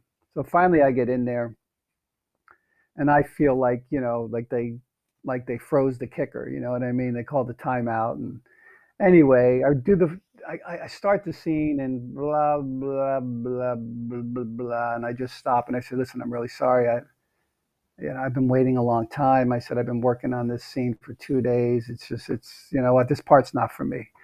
And Haggis is like, "No, no, no, don't go, don't go. Try it again, try it again." And I tried it, and then I was like, "Nah, I'm real. I apologize. I don't mean to waste your time." And I left. And then about 3:30, my agent calls me and says, "What happened?" I said, ah, I told you it wasn't for me. I, I just, it's not. He goes, he loves you. He wants you to come back. He thinks you're perfect for the role. He wants you to meet the director. And I'm like, are you serious? I walked out of an audition, barely said three of the of, of the lines, and he wants me to meet the director. Fine. Anyway, I go meet the director. I end up getting the job. Well, this has happened before. We had, uh, I think it was, I think it was Brian Krause. It was Brian saying Krause the on same Charmed. thing. Yeah. Yeah. so th- there seems to be this uh, undercurrent, really, that if you've got doubts about going for something, then you probably you're probably aiming for the right direction. To be honest. yeah, You that's may- yeah, that that's one uh, uh, philosophical way to look at it. The other one is is that there are certain things that are meant to be, and there's nothing you can do to stop it. There's nothing you can do to stop it. You can walk out of an audition if it's meant to be your part. There's nothing you can do. It's already written, right? Uh, I use the example of uh, Michael Michael Phelps, the swimmer, the Olympic swimmer Mhm. Right? So Michael's in high school and he's swimming, you know, like everybody else, same coach, da da da da. But every time Michael gets in the pool, there's something wrong with the stopwatch, right? Because you know he's cracking records by a full second, and you don't do that in swimming, right? You you you know, swimming records are broken by a hundredth of a second, a tenth of a second, but they're they're rarely broken by a full second or two. So Michael's crushing it, and there's the beginning of the O word. They're starting to talk about the Olympics. So the mother goes to see the high school coach and says, uh, "So I hear that uh, there's grumblings about Michael possibly going to the Olympics." And the coach is like, "Yeah, there is." And she goes, "Well, what can we do to ensure it to happen?" And the coach looked at her and she said, "There's nothing we can do to stop it." That's a good quote. Wow. Yeah, it's, it's Tiger Woods. You know what I mean? It's Michael Jordan. It's it's Michael Jordan gets cut from his college basketball team. I mean, if it's meant to, there's nothing, there's, there's nothing you can do to stop this. Sometimes there's just nothing you can do, and that was Due South. Due, Due South was one of those things that you couldn't kill. You know, it got canceled twice by CBS Mhm. and came back for a third season. It, after the pilot was cast and we were ready to shoot, they pulled it because there was no snow. Two weeks, two weeks later, two weeks later, they found some snow in the Yukon and it came back. You know, it was a show that never died. Yeah. Because I remember at the time it was huge and it was properly global. Well, it was very big in the Queen countries, right? It was Yeah. very, very big in England, very big in Australia, um, very big in Canada, of course, uh, and then it did well. It did well in Germany. It did well in uh, France. It, it just did well internationally. It did very well internationally because the third season that was how they financed it because there was no American uh, producer in season three. It was financed by the BBC Hmm. and um, I think Alliance. And by the way, Due South is coming. We're in the process of rebooting Due South. Oh yes, Oh, fantastic! that's what we've waited br- for. It's breaking news. Like dun dun dun dun dun dun dun dun dun dun dun dun. I hope that's an exclusive. It isn't. A, well, it's Oh. been. It's out there on the internet. It's out there on the internet. But Yeah, but the internet lies. We've got the first verbal commitment. Yeah. Oh, We'll I am that. so excited. I am so excited about this now. All right, so so here's the story. Here's the story. So I go up to Canada. I go up to Toronto to shoot an episode of Twelve Monkeys, right? And I'm in the wardrobe. I'm getting wardrobe, and one of the PA's last name is Siracusa, and I said, Siracusa. I said, um, is, is Frank Siracusa your father? She said, yes. I said, get him on the phone. Frank was one of the producers of the show, Canadian producers of the show. Anyway, I said, Frank, we got to meet. Da, da, da. He says, okay. And I said, and bring the Mountie. Make sure you bring the Mountie. so, so, so you know, we're we hadn't seen each other in Christ twenty years at the time, and we're all sitting around chit chatting, and I'm saying, um, it dawned on me. I said, "Hey, have you guys thought about rebooting Due South?" And they looked at me like, "Why would we do that?" I said, "Well, they're rebooting everything in the states: Hawaii Five O, Magnum PI. It's just one reboot after the other."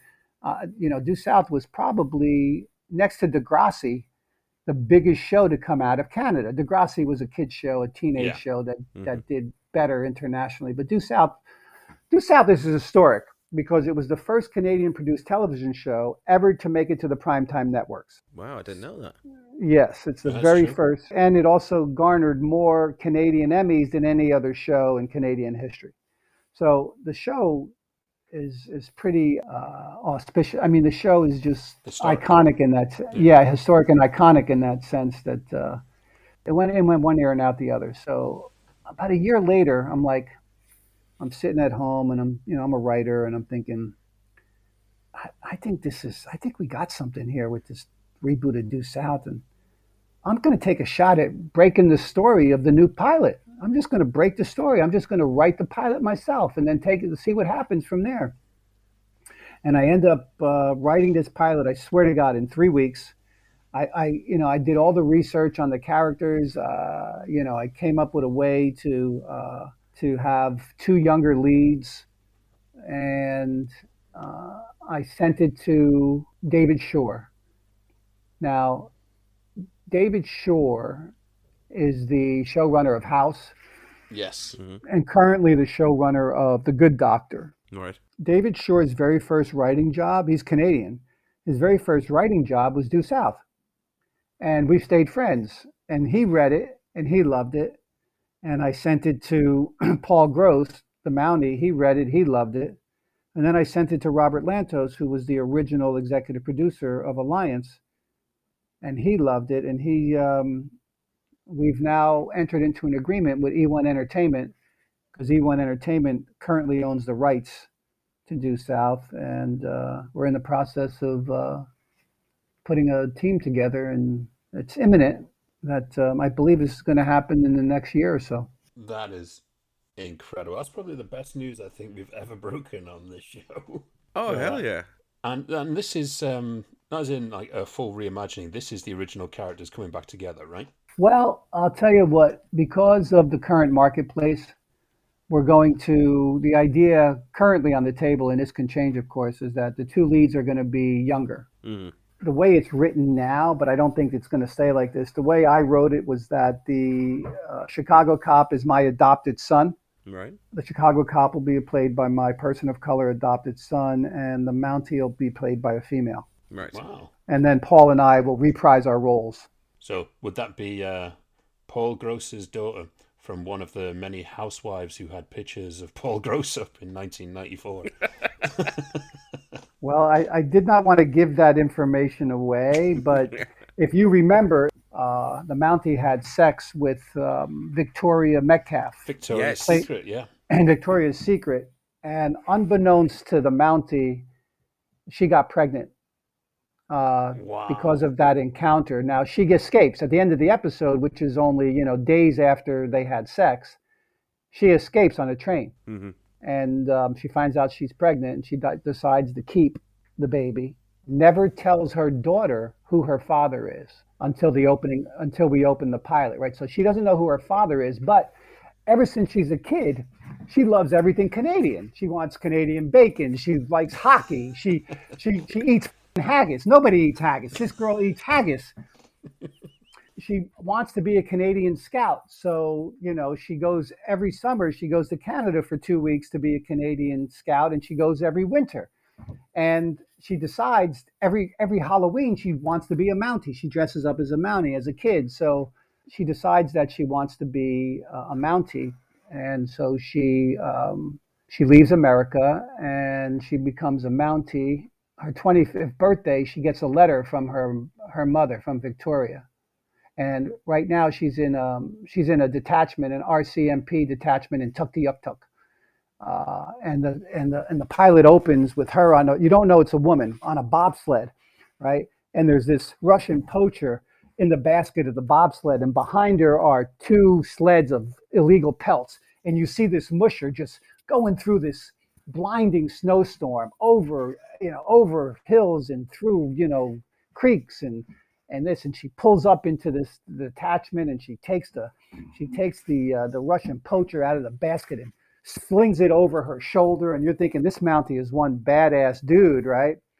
and opens up the door to the detachment and throws the throws the poacher into the cell on the bed and when she takes off her hat and everything we reveal that it's a woman Wow. and it's her 25th birthday on that day and um, a letter comes from her mother telling her who her father is he's the most decorated mountie of all time you know benton fraser and so she knew it and so now she wanted to find out where her father is and if you remember how the series ended fraser and that other guy uh, not the- allowed to be not allowed to be mentioned in my presence by the, way not Legally allowed to be.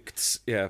Yes. yeah, that- that yeah, that guy, you know, who tried to play the who tried to play the detective role. He, you know, he, yeah. Uh, Look, he had the accent down, but that was about all I'll give him. Okay. Um, I can't wait So- to get to that bit. uh, so- oh yeah, oh yeah. You should have seen that first day on the set when we were both there. So, uh, at the end of season three, the Mountie and uh, Stanley Kowalski, they head into the uh, they head up to the Northwest Territories in search of. Um, it was an expedition that went to find the Northwest Passage, and they end up their boat ends up sinking off of some island, and they never made it. But we never hear from the Mountie or Kowalski ever again. So she wants to find her father. Is there going to be a scene written into the script where Fraser had to survive by eating Kowalski? It may make it into the next version. It may make. I'm not going to give you credit, but it may make it because we steal. every- There's, there's three ways. To, oh, you know, there's only three ways to make money in Hollywood. You know that, right? You act, you, you steal it, and then you sue the people who stole it from you, or you actually come up with an idea and work for it. That's the third way you make the money in Hollywood. It's a true story. Oh my God, so true. So she calls her mother. I just got my, I just got a letter. You know, what, you know, thanks for telling me after 25 years. When was the last time you saw my father? And she said the last time I saw your father was his partner shot him in the back at Union Station in Chicago. Mhm. And if you remember, she was leaving on the train, Yeah. and Fraser was Fraser was going after her, and he was torn between letting her go and bringing her to justice. And I come running up the stairs, and I see him running towards her, and she's got something in her hand, and I can't. It looks like a gun, and I can't let her, the criminal get away. And I pull out my gun, and he sees me pull out my gun, and I go to shoot her, and he dives in front of the bullet, Mm-hmm. and he gets shot in the back. It was it was genius. It was one of the most captivating things, and I always say that should have been the season end for season two, but it ended up tacking another episode on the end of that. I don't But remember And that that. Did they haunting really? music as well. Yeah, oh, it was one- Oh, I- Sarah McLachlan. Oh, Oh, the, oh Haggis, you know, Haggis directed that, and I have to tell you, it is brilliant. It, it, Victoria's Secret is a there's two parter. It's Yeah. just it's just it's a movie in itself, and Haggis is Haggis. He just he just nailed it. Oh yeah. Yeah, I remember the episode that they put on after that. Uh, the one thing that I can remember about it, I think it was uh, you and Paul, and I think Paul was incapacitated or something, and I remember you were paddling in a boat with him, or it was a kayak or something like Yeah, that. Yeah, it was in the sewer system. Yeah, in the in the Yeah. sewer system. Yeah, yeah, yeah. they actually built that. They actually built that set. They built a sewer system with the water in it for us to paddle through. Well, we've we've definitely heard on uh, the upcoming plans for Due South, which is amazing and really exciting. But uh, we're going to have to dip into the past of Due South. I believe you got a question, Steve. Well, for me, as far as Due South is concerned, one of the best features of it was your chemistry with your co-star Paul Gross, because it's really it's really hard to kind of fake an on-screen chemistry, but it seemed with you two that it was pretty much effortless. Yeah, it's very astute of you. Yes, thank you. um, we just we we would have this uh, I don't know, not a joke, but we would just tell the writers and producers, look, Due South is made on the floor. I understand that you spent a lot of time in the writers' room, and we appreciate all your hard work, and it's very good what you've done. But what happens on the floor between me and Paul is inexplicable Mm-hmm. it's magical. You know, you've seen it over the years. I mean, you know, Hepburn and Tracy. You've seen it with um, Laurel and Hardy. You see it with Abbott and Costello. You see, you know, you see it with these great, um, these great teams. You know, I'm not saying that we're as iconic as any of those people I mentioned. We're not. You can't, like you said, you can't fake it. You can't make it up. You can't, you can't produce it. Right? You, you, you can't produce it. It's just one of those things that uh, happens. So in the series, I mean, uh, he was the the straight man. You had a lot of comic relief element to you. Was that true off screen as well? Was he very straight man to how you were? Uh, no, no. Off screen, we were uh, we hated each other. really?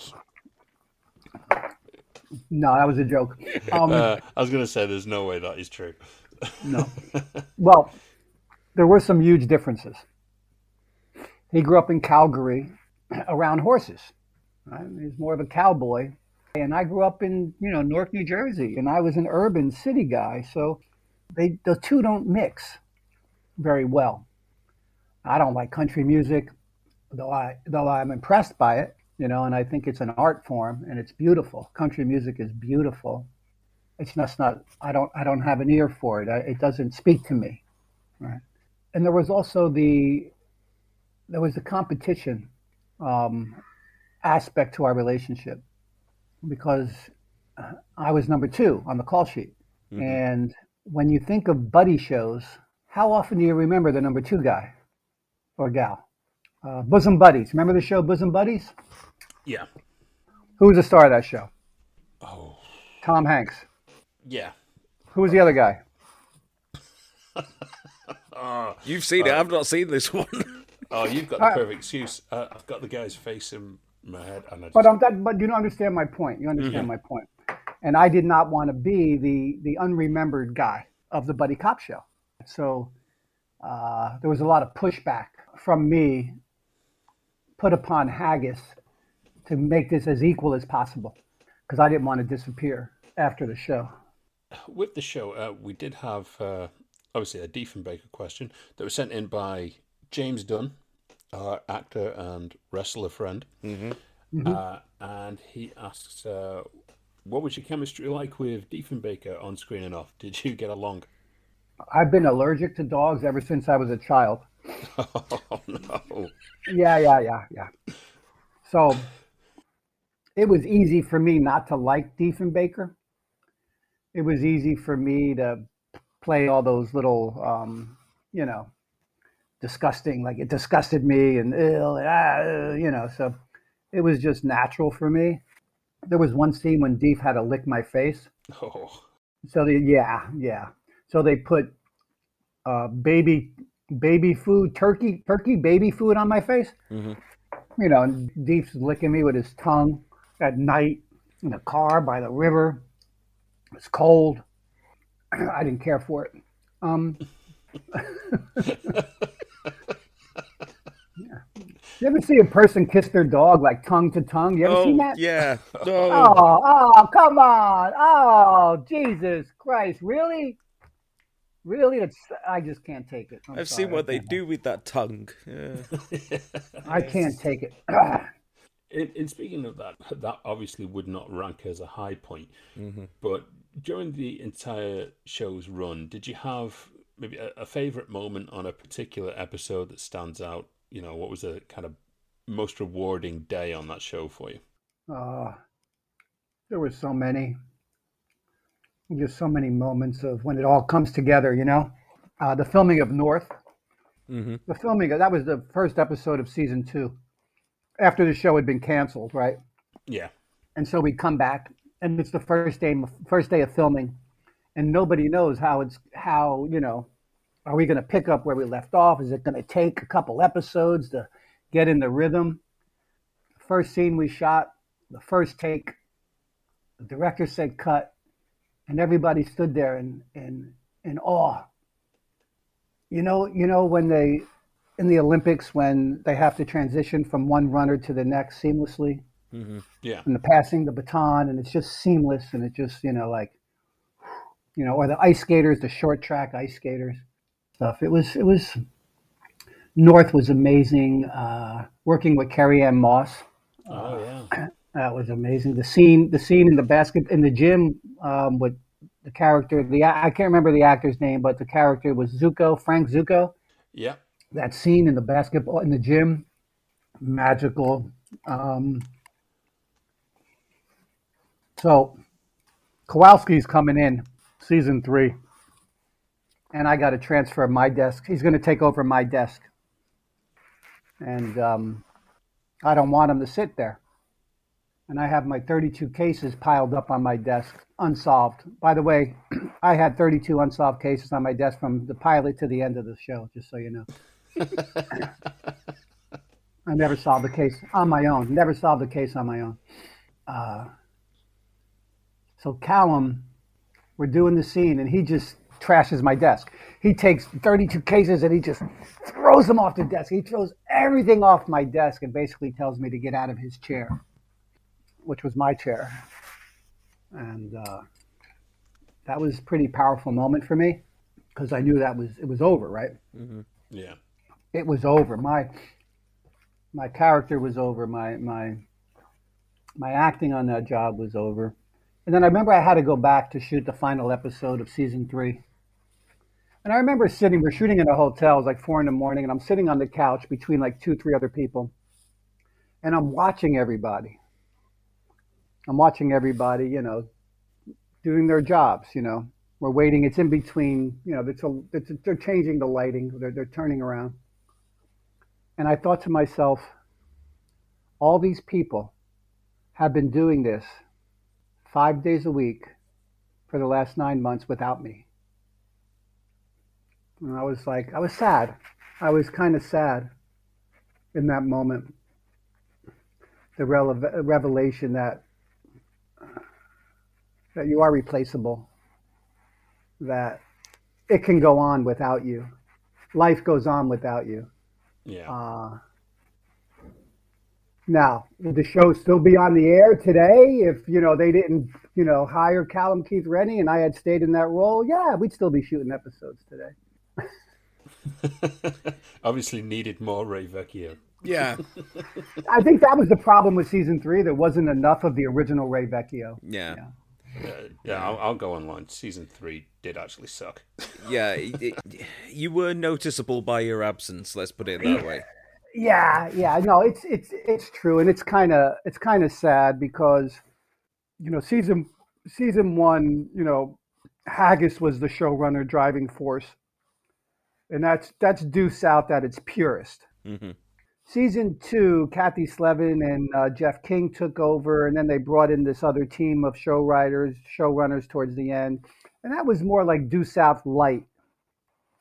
And then season three, nothing against Paul Gross, uh, but Paul Gross was running the show. Paul Gross, you know, bit off more than he, not more than he could chew because Paul's an amazingly smart, talented actor and producer, director but it was a huge challenge season three. And when you change your, your a buddy cop show, when you change your your second lead, and you're still trying to, they knew they couldn't hire a guy like me, right? So they had to either do we replace David Marciano with a French-looking guy, you know, a little guy that looks sort of, you know, European or Eastern European, or and he's doing the same kind of thing? No that wasn't going to work, right? Because it would have been, it would pale in comparison. So they tried to go a different way. And um, they just didn't have the, it didn't have the, you know, it became more of a Mountie show, I think, season three. And when I contacted Robert Lantos after I wrote the pilot for the Due South reboot, I sent him an email saying, um, I wanted to talk to him about something and talk about a reboot. And he said, uh, Yeah, please send it to me. And he says, You know, David, I only have one regret the Due South. And I said, What's that? He goes, Not making a deal with you for season three. Because mm. that's why I'm not in it. That's why I wasn't in season three. They didn't want to pay me. They wanted to pay me less money in season three than they paid me in season one. Right, because that's not that's not the way it works usually. No, no, no, no, no. This is this is their last season. The only reason why you're making season three is so you can strip sale the show into syndication, mm-hmm. right? Because there's no reason to make season three. So you you need me in order to get your maximum dollars in your strip sale, in your syndication sale. You don't change your second lead. So I thought I had them. I thought I had leverage and granted, look, I asked for an astro- astronomical amount of money. I did. You know, I asked for more than they were willing to pay. Now, I'm not astronomical. It really wasn't. I was asking for $2 million all in. No residuals, no nothing. I don't care what happens. You just give me $2 million. I'll sign it. I'll sign whatever you want me to sign. We shoot the next 22 episodes or 20 episodes, which is what? Which is what? Two million, 20 episodes. What's that? A hundred thousand an episode? About that, yeah. About that, yeah. Yeah, which was the Mountie was only getting 75, I think, for season three. But I don't know what he was getting to write and produce it. But I guess a hundred thousand dollars an episode was too much for them to to part with. But they didn't even counter. They didn't even come back. Like they made their offer of seven hundred and fifty thousand all in which came to less per episode than I was getting paid in season one. So I said, no, give me two million. And then they never came back with like, okay, we'll give you a million five. They never came, they never countered my offer. They just moved on. And according to Lantos, that's his biggest regret. Hmm. I can definitely understand that because the, the, like like I said the the third series it did not feel the same and that uh, the relationship between Fraser and the fake Ray Vecchio. It just it it didn't it, it didn't work nearly as well as it did in the beginning. No, no, it didn't. Um, it was sad. It was really sad for everybody, for all around. For you know, from my point of view, um, you know. But you look at you look at a show like NYPD Blue. You know, they replaced David Caruso with Jimmy Smits, and it worked fine. Mm but that's a different type of show. Yeah, and that's more of an ensemble cast. Even though you have the two, the Due South was something special. It was just. Uh, like I said, it was like it's like trying to replace Abbott and Costello, or trying to replace you know Laurel and Hardy, or you know you just you you, you just can't do it. No, definitely not. Well, speaking of partners, one thing that uh, some people may not know, you know, obviously, um, but the actress who played uh, Ray's ex-wife Angie was, was Katayoun Amini. Am I pronouncing that right? Uh, you are. You are. Yeah. Uh, who's actually your wife and mother to your children. Yeah, and you know that that uh, that episode was uh, prophetic because she's my ex-wife now. so I want to thank Paul Haggis for for writing that role because you know art does imitate life does imitate art. Mm-hmm. yes. yeah, that was fun. I was so happy that she did it, and um, she did a great job.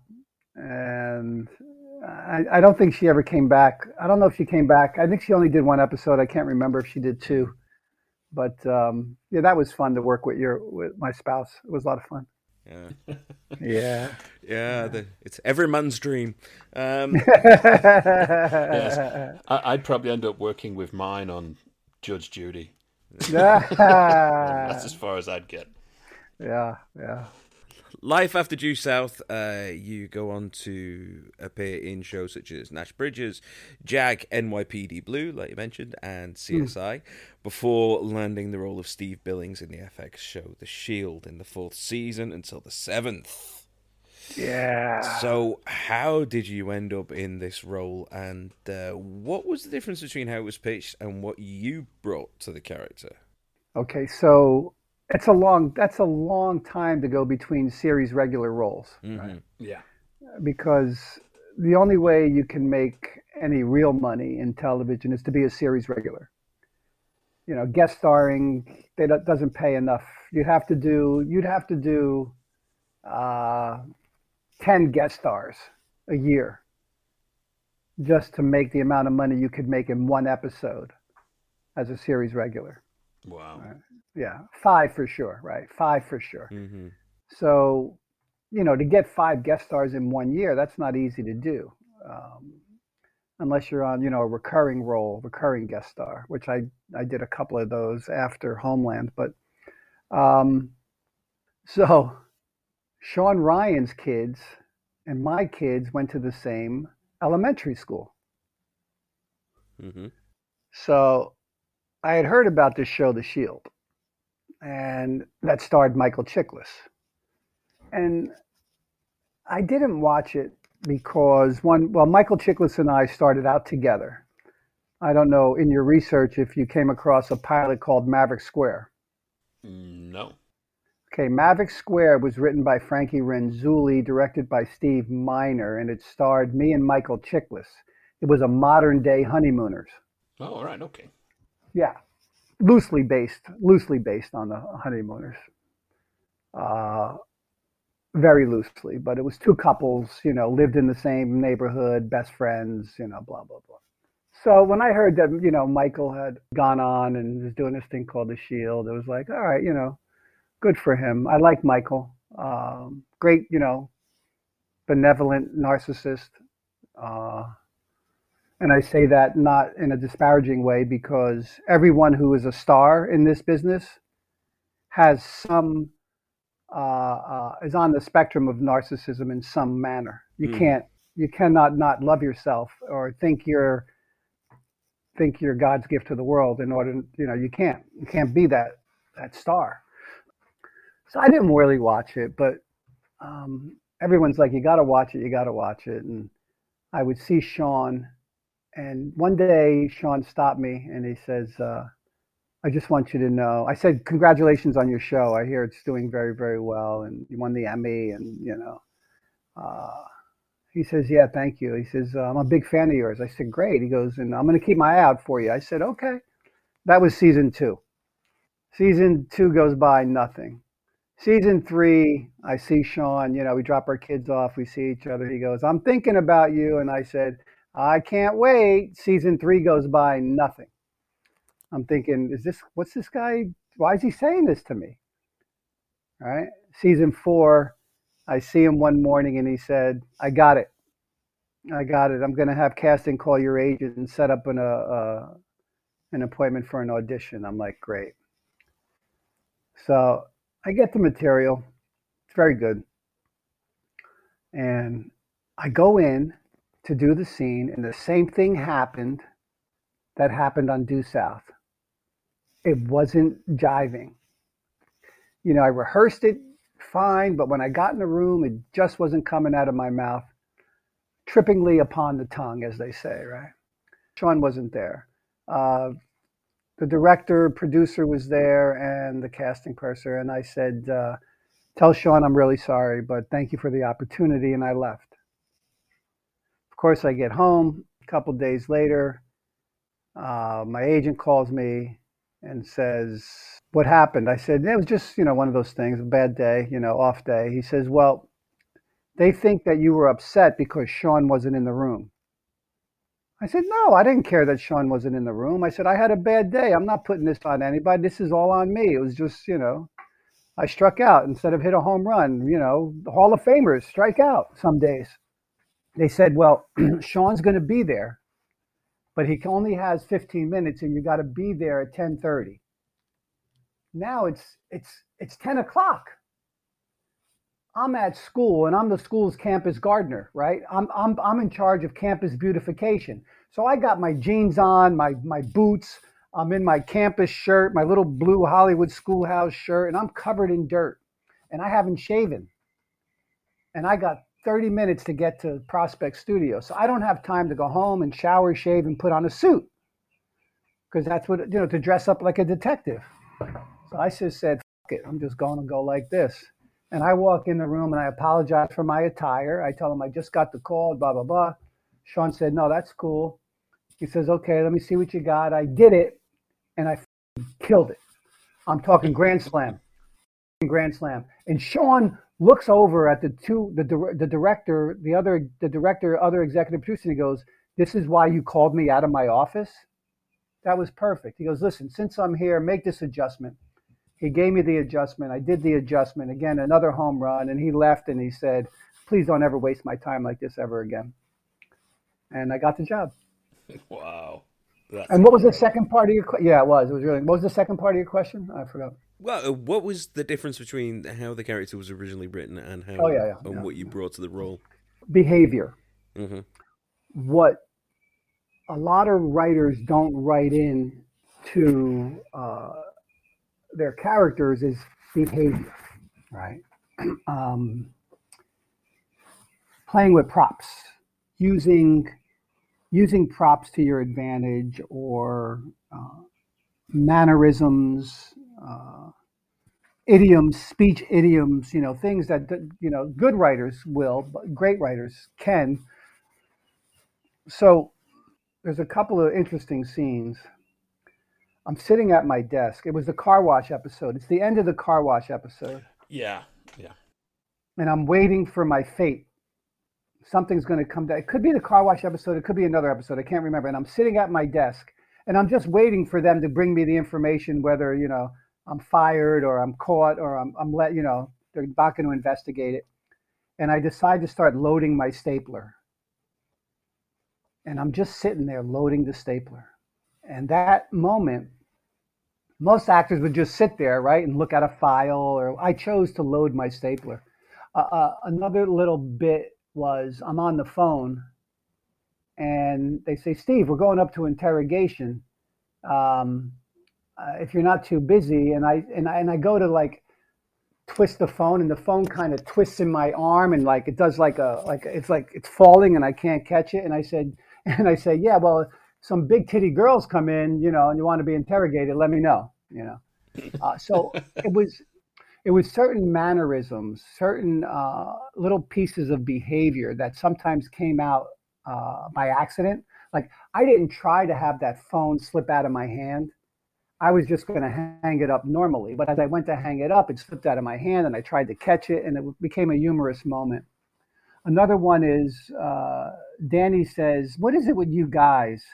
Every time you got your hands in your pockets, you're playing, looks like you're playing pocket pool. So what I decided to do with her line was be playing with my balls in my pockets. I'm playing with my balls. So when she says the line, and the camera turns to me, I pull my hands out of my pocket, and uh, okay, I got caught playing with my balls. So that wasn't written in the script. So those those little things, you you look for moments that are there's something written in the script that triggers a behavior in a character that's not written. Mm-hmm. and I think those were the the nuances that I brought to the character that um, that weren't originally written. I brought a humor to the character that was not originally conceived or written. Uh, no, I know what you mean because um, there there are always those moments when you're on set and you read a script and it can come off as a little bit dry, but then uh, something something happens and it could be the person that you're working with, or it could be like you say a prop or a piece of costume or something that just kind of just tweaks your thinking about what it is that you're doing in some way, and something unique just comes from that. Yeah, like they're talking about something serious, and I see a piece of lint on my on my lapel, and I just start picking at my lapel in the middle of a very important discussion about some crime. I'm like, and they're like, Steve, I'm like, huh? you know, like I just, huh? What? Oh yeah, yeah, yeah. No, that's fine. Whatever you guys decide's good with me. And I go back to my picking the lint off my lapel, not written in the script. It's just simple little things, but add so much more in character. Mm-hmm. They do. They do. And then, uh, speaking of characters, and you kind of mentioned it earlier on, um, Homeland. Mm. So you became a regular character from seasons one to three, and you played the freelance surveillance expert Vigil. How did the, the first name up? Jesus Christ! Okay. freelance surveillance expert Virgil Piotrowski. Petrosky, maybe. I don't know his last name, but I think it's Petrosky. Petrosky. But it could be As whatever you're. surveillance expert Virgil. There you go. So this again, you you're becoming a, a series regular. Uh, Mm-hmm. You're working with you know fantastic talents like uh, Claire Danes, Forest Whitaker as well uh, in one episode. Some English bloke. Yeah, it's, it's some English bloke. Yeah, uh, you know what a guy. I mean, talk about a a, a love. You know, uh, just Damian. It was such so heartbreaking when I heard his wife passed, and um, Yeah. I I asked for his email from.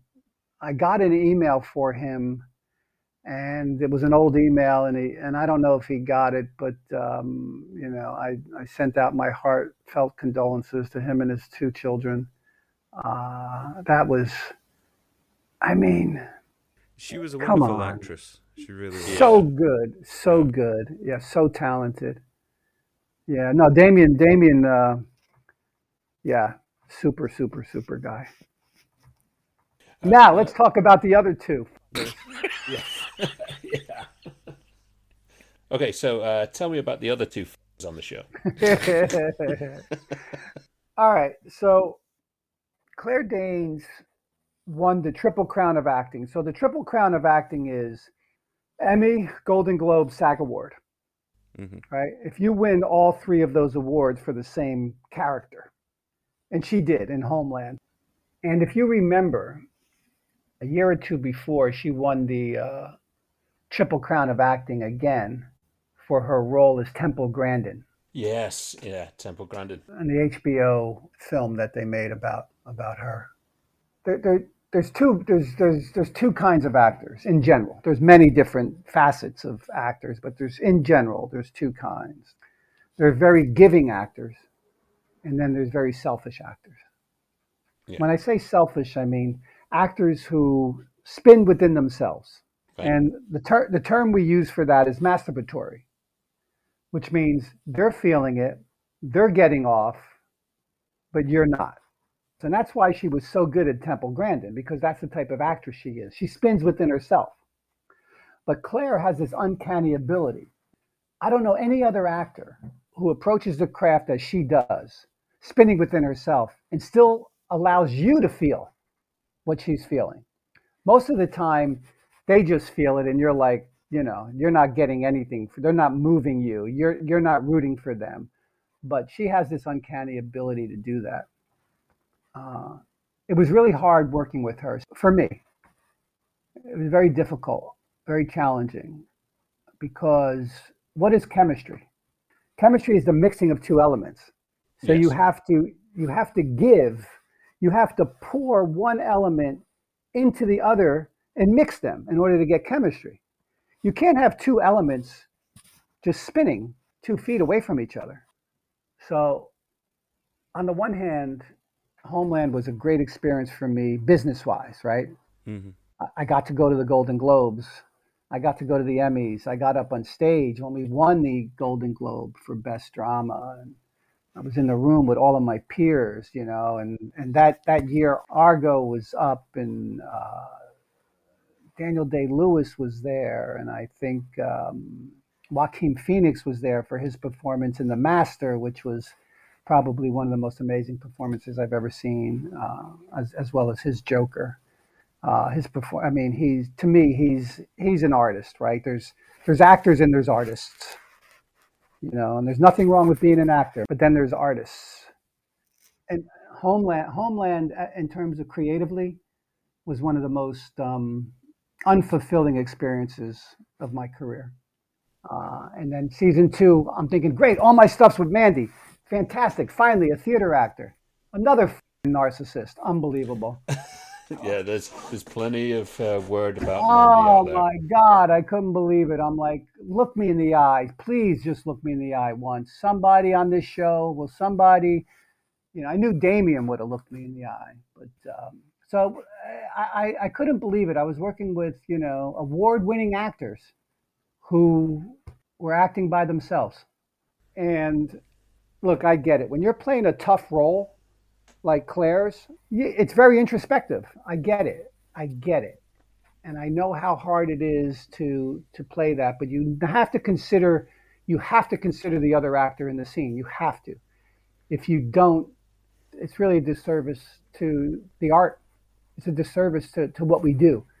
That's why I've only lasted until season three. Well, series one and two was universally acclaimed across the board, pretty much. But season three started to cool off. And do you see the pattern, reviews. gentlemen? Do you see the pattern? yes. Obviously, needed more Virgil. Absolutely, it did. Absolutely, did. They missed a huge opportunity. Virgil was the only character, and, and now I'm being serious, right? I know we're making a joke, but Virgil was the only character who had her back. Was the only one. When you take that element out of the storytelling she has nowhere to go. And you need that. You need that character to have some place to go, someone to go to, to say, I understand that I'm here for you. Ah, the stuff we could have done. And they refused to, they, they, they didn't do it. And I believe they didn't do it because Claire, because Claire didn't want me on the show any longer because of what I said it was such a, a well loved show. I mean, it was a pretty big show as well for those first couple of seasons. I mean, you had uh, Barack Obama, who basically said he was a huge yeah. fan of the show. Mm-hmm. Yeah, yeah, yeah. Hillary Clinton apparently was asking for early screeners of the episodes before they actually came out. And it had such a huge fan base. And uh, someone said online today when I mentioned that you were coming onto the show, they said Homeland is one of my favorite shows ever.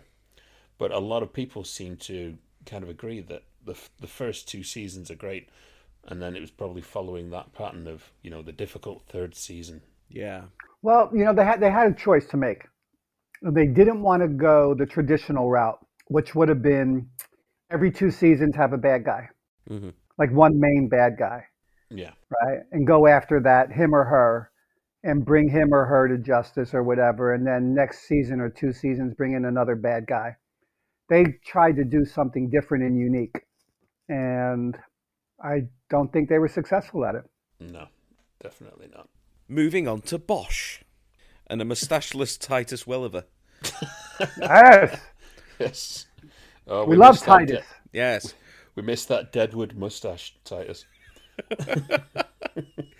Dude, what a career this guy's had. What a career. Oh, uh, Titus is just so lucky. I mean, you know, NYPD Blue, Deadwood, mm-hmm. uh, The Town. He's in The Town, which is a damn good small movie. Mm-hmm. Uh, and, and Affleck's directing is just fantastic. Yeah, because we were talking the other day with John Ashton about his time working on um, Gone Baby Gone. Gone. Baby Gone. Yeah, with uh, with Titus. Mm. That was obviously that was Ben Affleck's first one. Um, but sticking on Bosch, um, yeah. how did you end up landing this role? That was done the traditional way. There was nothing nothing odd. I, I went in, I auditioned. Uh, the showrunner gave me an adjustment. He said that was fan- that's one of the best adjustments that anyone's ever given me. Uh, most people they they ask for an adjustment and they just give them the same thing over again. they don't make the adjustment. you know, because it's hard. It's really hard to make that adjustment in an audition process Mm. because you know you're in a heightened situation, and you've worked really hard to give them to bring something to them that you've worked on for days, and then boom, they want you to change it right there on the spot, and you don't have a lot of time to. You can say, "Give me, give me, I need five minutes," right? You can say that, and leave the room and try to figure it out but you know they're seeing a lot of actors you really don't want to do that but you're entitled to do that so you got to make that split decision on on on the adjustment and i made the adjustment and he was like wow that was amazing that was great and that was it i got the job Uh, also featured our very own Elizabeth J. Carlisle in Bosch as well. So, hi, Elizabeth. Thought I'd give you a shout out there. Hi, Elizabeth. what's up liz But um, the next time you see him, Liz, just shout Aldo. So, uh, yeah and, and just, I wanted to take a little bit of a step away, obviously, in talking about your career. Uh, something that is very mutual between yourself and myself. And uh, for myself, I actually have two children with autism. And you devote a lot of time into educating and raising awareness for autism spectrum disorder. yes So uh, please do tell us a little bit more about that. you know there's um there are challenges that life presents you. I think marriage marriage is a was a huge challenge. Uh, at least my marriage was. Uh, parenting huge huge huge challenge. There's you know because you don't you don't have a handbook. There's no it's a you learn on the job right? It's on the job training Yeah, parenting yeah. pretty pretty much. Um, all right, so my first two children are girls, and you find out you're having a boy, and you get kind of like, you get excited and you get scared, and you know you you, you don't want to make the mistakes that your father made with you, and Yeah. uh, yeah, you know, and you start thinking, you you start fantasizing about the relationship of what it's going to be like when that when your son's in the womb he can't play catch, but you buy him a baseball, you know, a baseball glove and a football. His first Christmas, even though he, he can't throw it yet. You know, you just you just have all these uh, uh, projections, Yeah. and then you start to get the information little by little. You know, my wife breastfed all our children for a, the first year, and in the first three months, she says to me, you know, he doesn't uh, look at me like the other two. I said, yeah, you know, that's fine. You know, they're girls. He's a boy. They're all different. And she's like, no, Dave, he, it's like he's not looking at me. I said, all right, don't worry about it. You know, it's, we'll, we'll go, we'll tell the doctor when we go in for the visit and, you know, and then he's not hitting any of the milestones, right? Not rolling over, during the time period in which babies roll over. He's not getting up on his haunches and not crawling. And um, so at around nine months, when we go in for the checkup, you know, we share our concerns with the pediatrician and she says, Is he doing this? And we say no. Is he doing this? We say no. Is he doing this? We say no. And then that look comes across her face where she knows and she doesn't know how to tell us. But she doesn't have to say a word.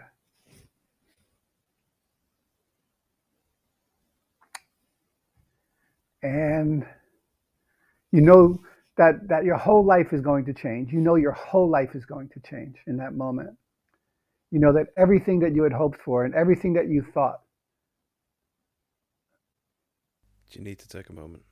no, no.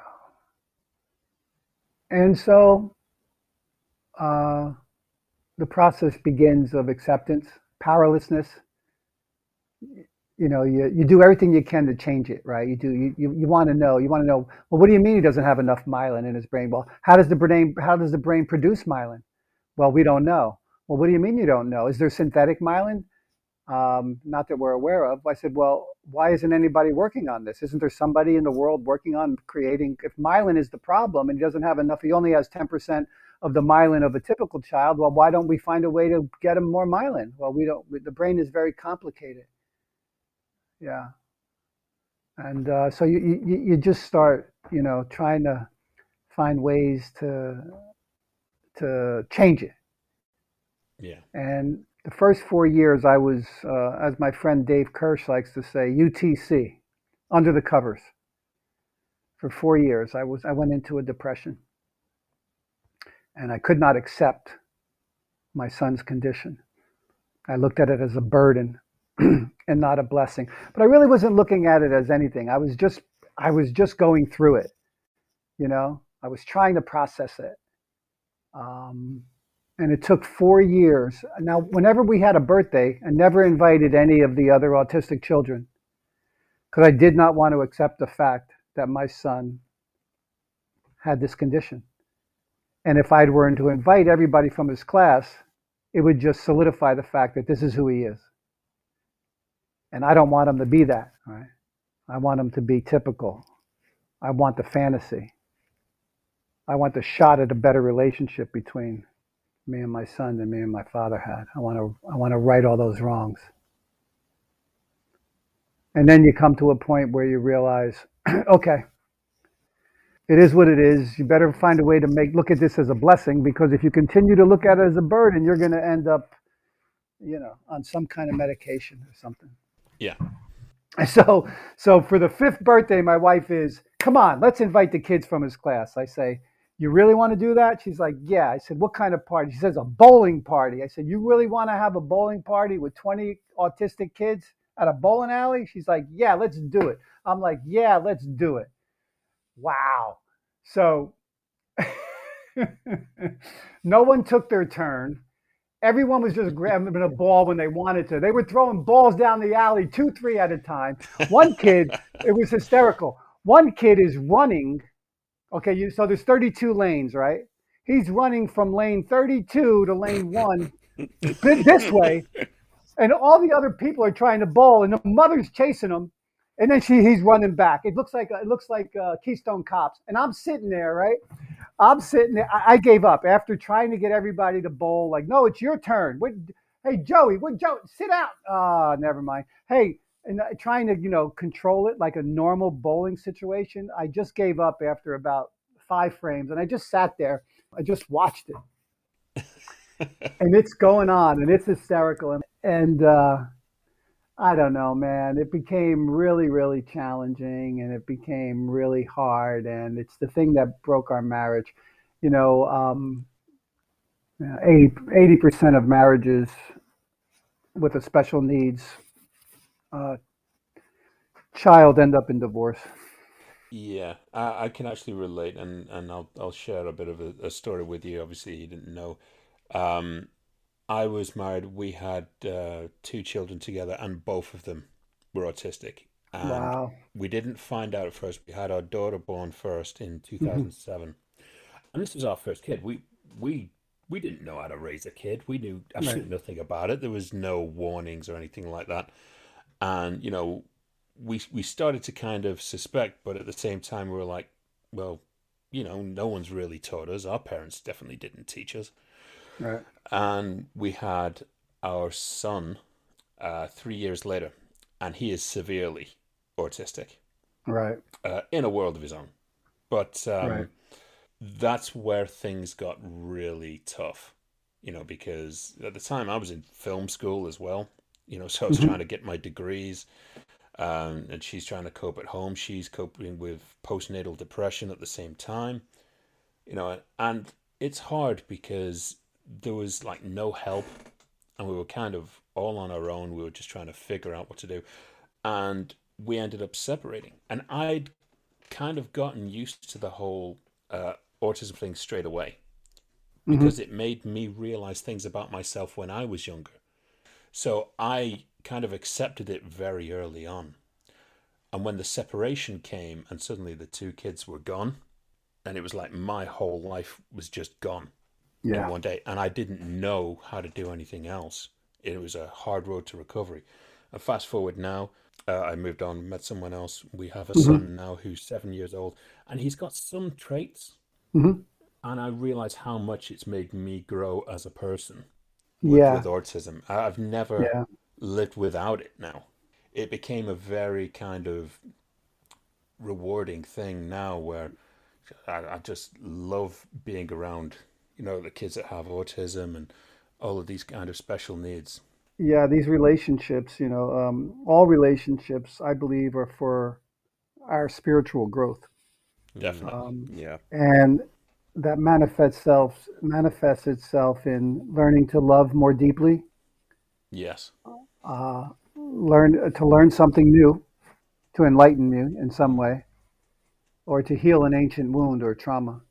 Yeah. And uh, definitely, my relationship my son has taught me how to love more unconditionally. You know, love more deeply than you know I could have ever have imagined. Definitely. Uh, I'm sorry to have uh, kind of lowered the tone there and.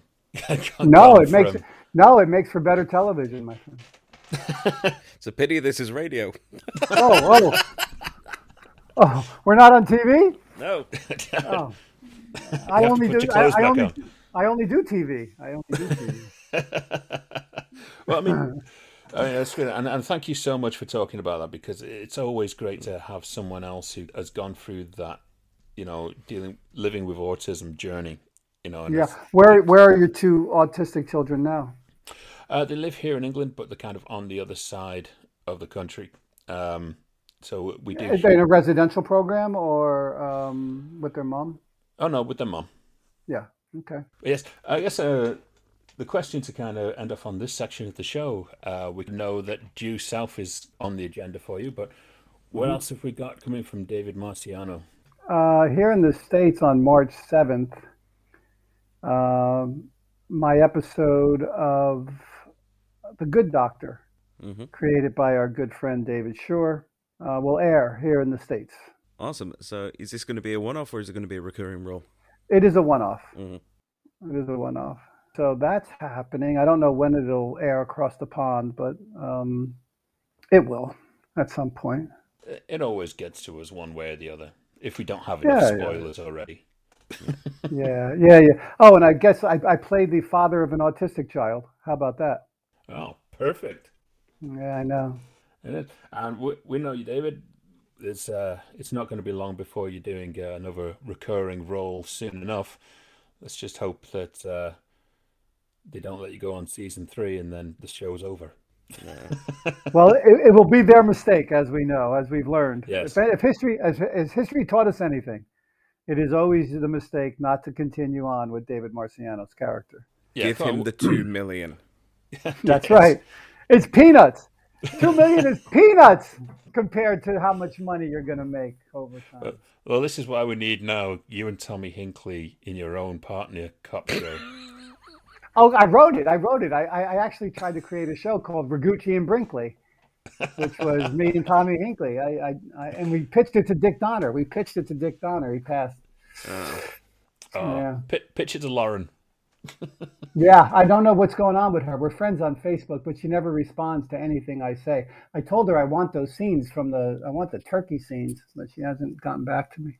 Yeah, I'm I'm surprised they never showed up on that purely lethal documentary where they showed all of the extra scenes that were shot for the Lethal Weapon movies. Yeah. And that was really.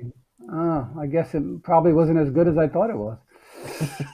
oh, we'll be the judge. If there is a way, I will find yeah. it. Maybe I'll give Bill yeah. Daly a call. He was the former uh, Warner Brothers vice president. Let's see if he can get. Okay, yeah, give him a call. Yeah, he can. He can get it. Yes, he's probably seen it. But uh, I guess now we've got to move on to uh, mm-hmm. nominate five. Mm. Now's the time to nominate five. Nominate five? Yes, nominate five. Not three or four or six or nine. Now's the time to nominate five. Had no problem actually hitting the button that time, did you, Steve? No, I didn't. No. okay, Steve, what's nominate five? Well, Nominate Five is the part of the show where we invite our guests to nominate the five favourite, well, things, really. um, usually, it's it's some sometimes it's related to the world of acting and movie making, and other times it's related to the world of golf. we don't know yet. Oh my god, I love it. Forty episodes in, and you still can't get that speech out. Okay. Okay, well, All right. so with David Marciano, he is a New Jersey boy. So we basically asked him who would be his five to nominate as the best talent to come out of New Jersey, and it's a countdown fashion that we never Mm-hmm. get right. So we will start at number five. Are you ready, David? Oh, we're gonna put these in order. No. Why, why I can't put Why them in order. I can't put them in order. I didn't do that. I didn't put them in an order because it's really been hard. Because if I told you the amount of talent that has come out of New Jersey, it would blow your mind. Oh no, we, can imagine. Okay, we won't do it in an order. We'll just say we'll, we'll do it as a countdown, but not an official countdown. All right, So- because you have to understand my logic. Okay, so Oh no, no, we did. So, so let's say for a number five. okay, number five, I'm going to have to say David Marciano. I mean, come on. Do you know him well? I uh, fair, fair, fairly well, yeah, yeah, and and that's very humble of him to say that he's number five. I have a feeling it's just going to be variations of David Marciano counting all the way down. So I'm going to go David Marciano as number five, since we have to have a number five. Full agreement, and you are the first New Jersey talent to actually be on the show. So there we go. Oh, all right. Now, who's the greatest American actress of all time? it's got to be Meryl Streep, right? Exactly, and she's from New Jersey, so I'm going to put her as number one.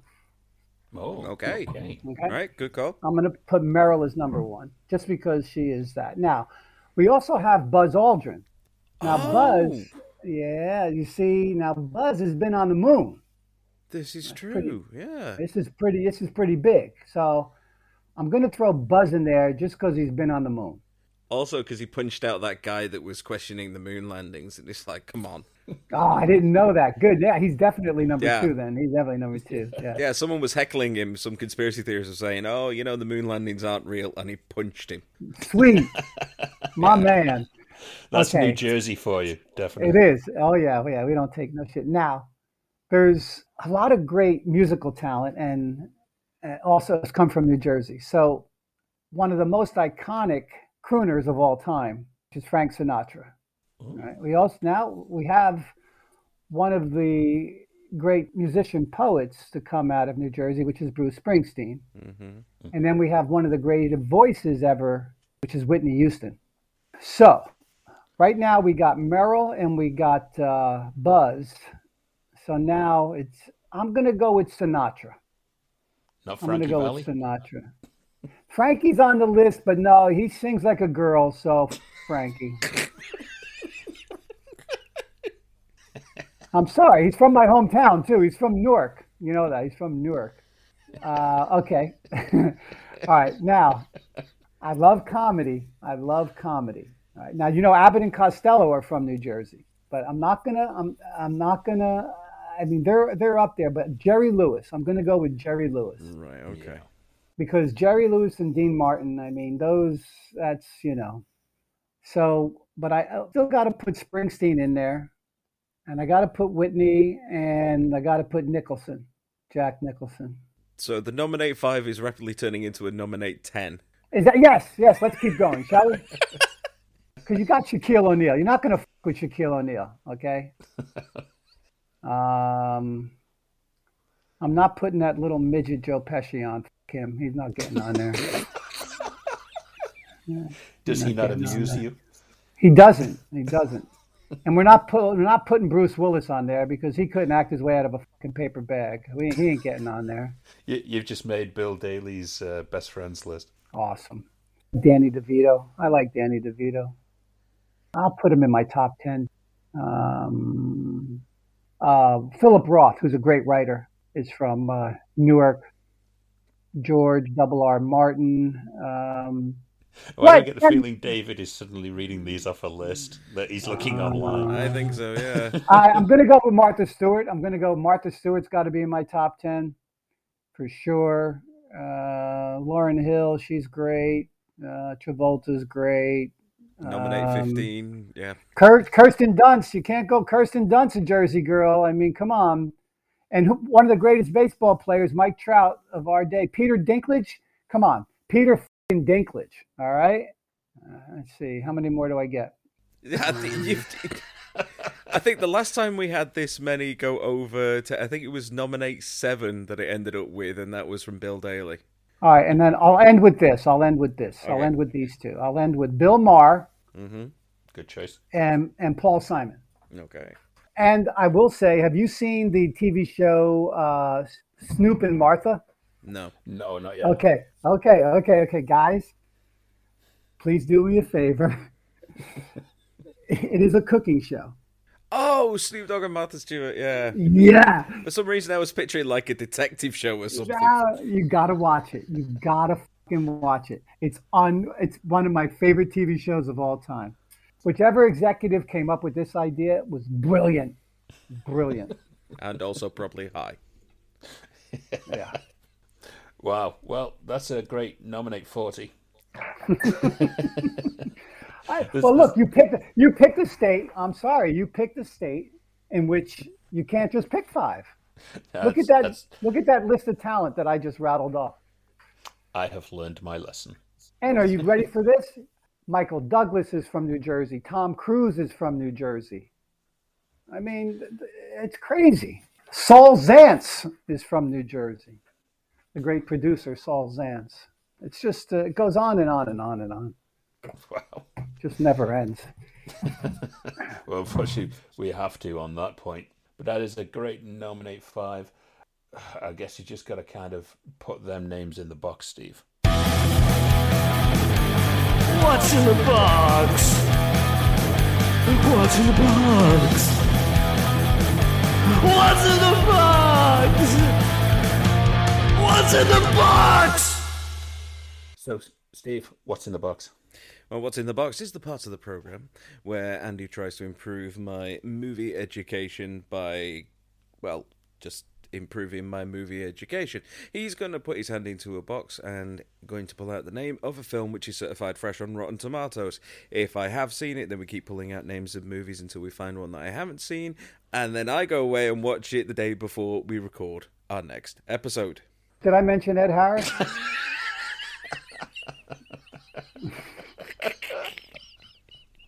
No. It, by any chance, is um, is Bob Dylan from New Jersey? no, sir, he is not. Oh, well, that's a shame because I pulled a movie out of the box for Steve, and mm-hmm. it is a movie called I'm Not There. Oh, this is the one where loads of people play Bob Dylan, isn't it? Yes, like Cate Blanchett and Heath Ledger and mm, Christian Bale. Wow. Have you seen that movie, David? No. No, it's. I want to say it's Todd Phillips. I'm not sure. Oh. It might be, but um, Is It's Todd from New Jersey? Isn't Todd from New Jersey? I need to look this up. I bet he is. So basically, what you're saying is that the entirety of Hollywood needs to just move back home to New Jersey. Yes, by the way, that's where the first film was made, okay? Menlo Park. Look it up. Why don't you f***ing look that up, okay? The first film ever made was made in New Jersey. No, actually, it was. Uh, it's a Todd Haynes movie, uh, and Todd Haynes was born in Los Angeles, so he's obviously not as talented as But uh, Todd some people think. Todd Phillips, I think, is New Jersey, but I could be wrong. But uh, that is your movie for next week that you have to go and watch now, Steve, and uh, let us know next week what you thought about it. Yes, sir. Uh, David, um, Sir, what an amazing episode! You've been an absolutely amazing guest. Um, you know everything about what the show is about is just coming on, being yourself, having some fun, enjoying yourself, and we hope you've enjoyed yourself. I really have. Thank you so much. Um, it's been a it's been a pleasure, and um, yeah, uh, keep doing what you guys are doing. It's great. Thank you, man. Thank you, and hopefully we're going to have you back soon when you can uh, let us know more about what's going on with Due South. I think that's a good idea. Yeah, that's a good idea. As soon as I know something, I don't know what's going on. They, I'm the only American involved in this show at this stage, as I was at the original. So they're probably going to squeeze me out at some point. Yeah, Callum's number on standby. Yeah, yeah, yeah. That's gonna be a that's gonna be a great move. Yeah, you know what? Let's do the reboot with uh, Paul and uh, Callum. Forget Dave Marciano because he's American. Yeah. It's been a pleasure, really. It has continued success with your show, and yeah, please Thank you very much. Uh, look me up anytime. Yeah, thank you very much for coming on. It has been really, really well. It's been fantastic to have you. Enjoy the rest of your day. And this is the bit of the show where Andy should be saying goodbye, but with about 20 seconds to go, his internet went down. There's apparently there's a major outage. So with that in mind, I shall say goodbye from him, and it's a goodbye from me. We'll see you next time on Poddywood. Bye.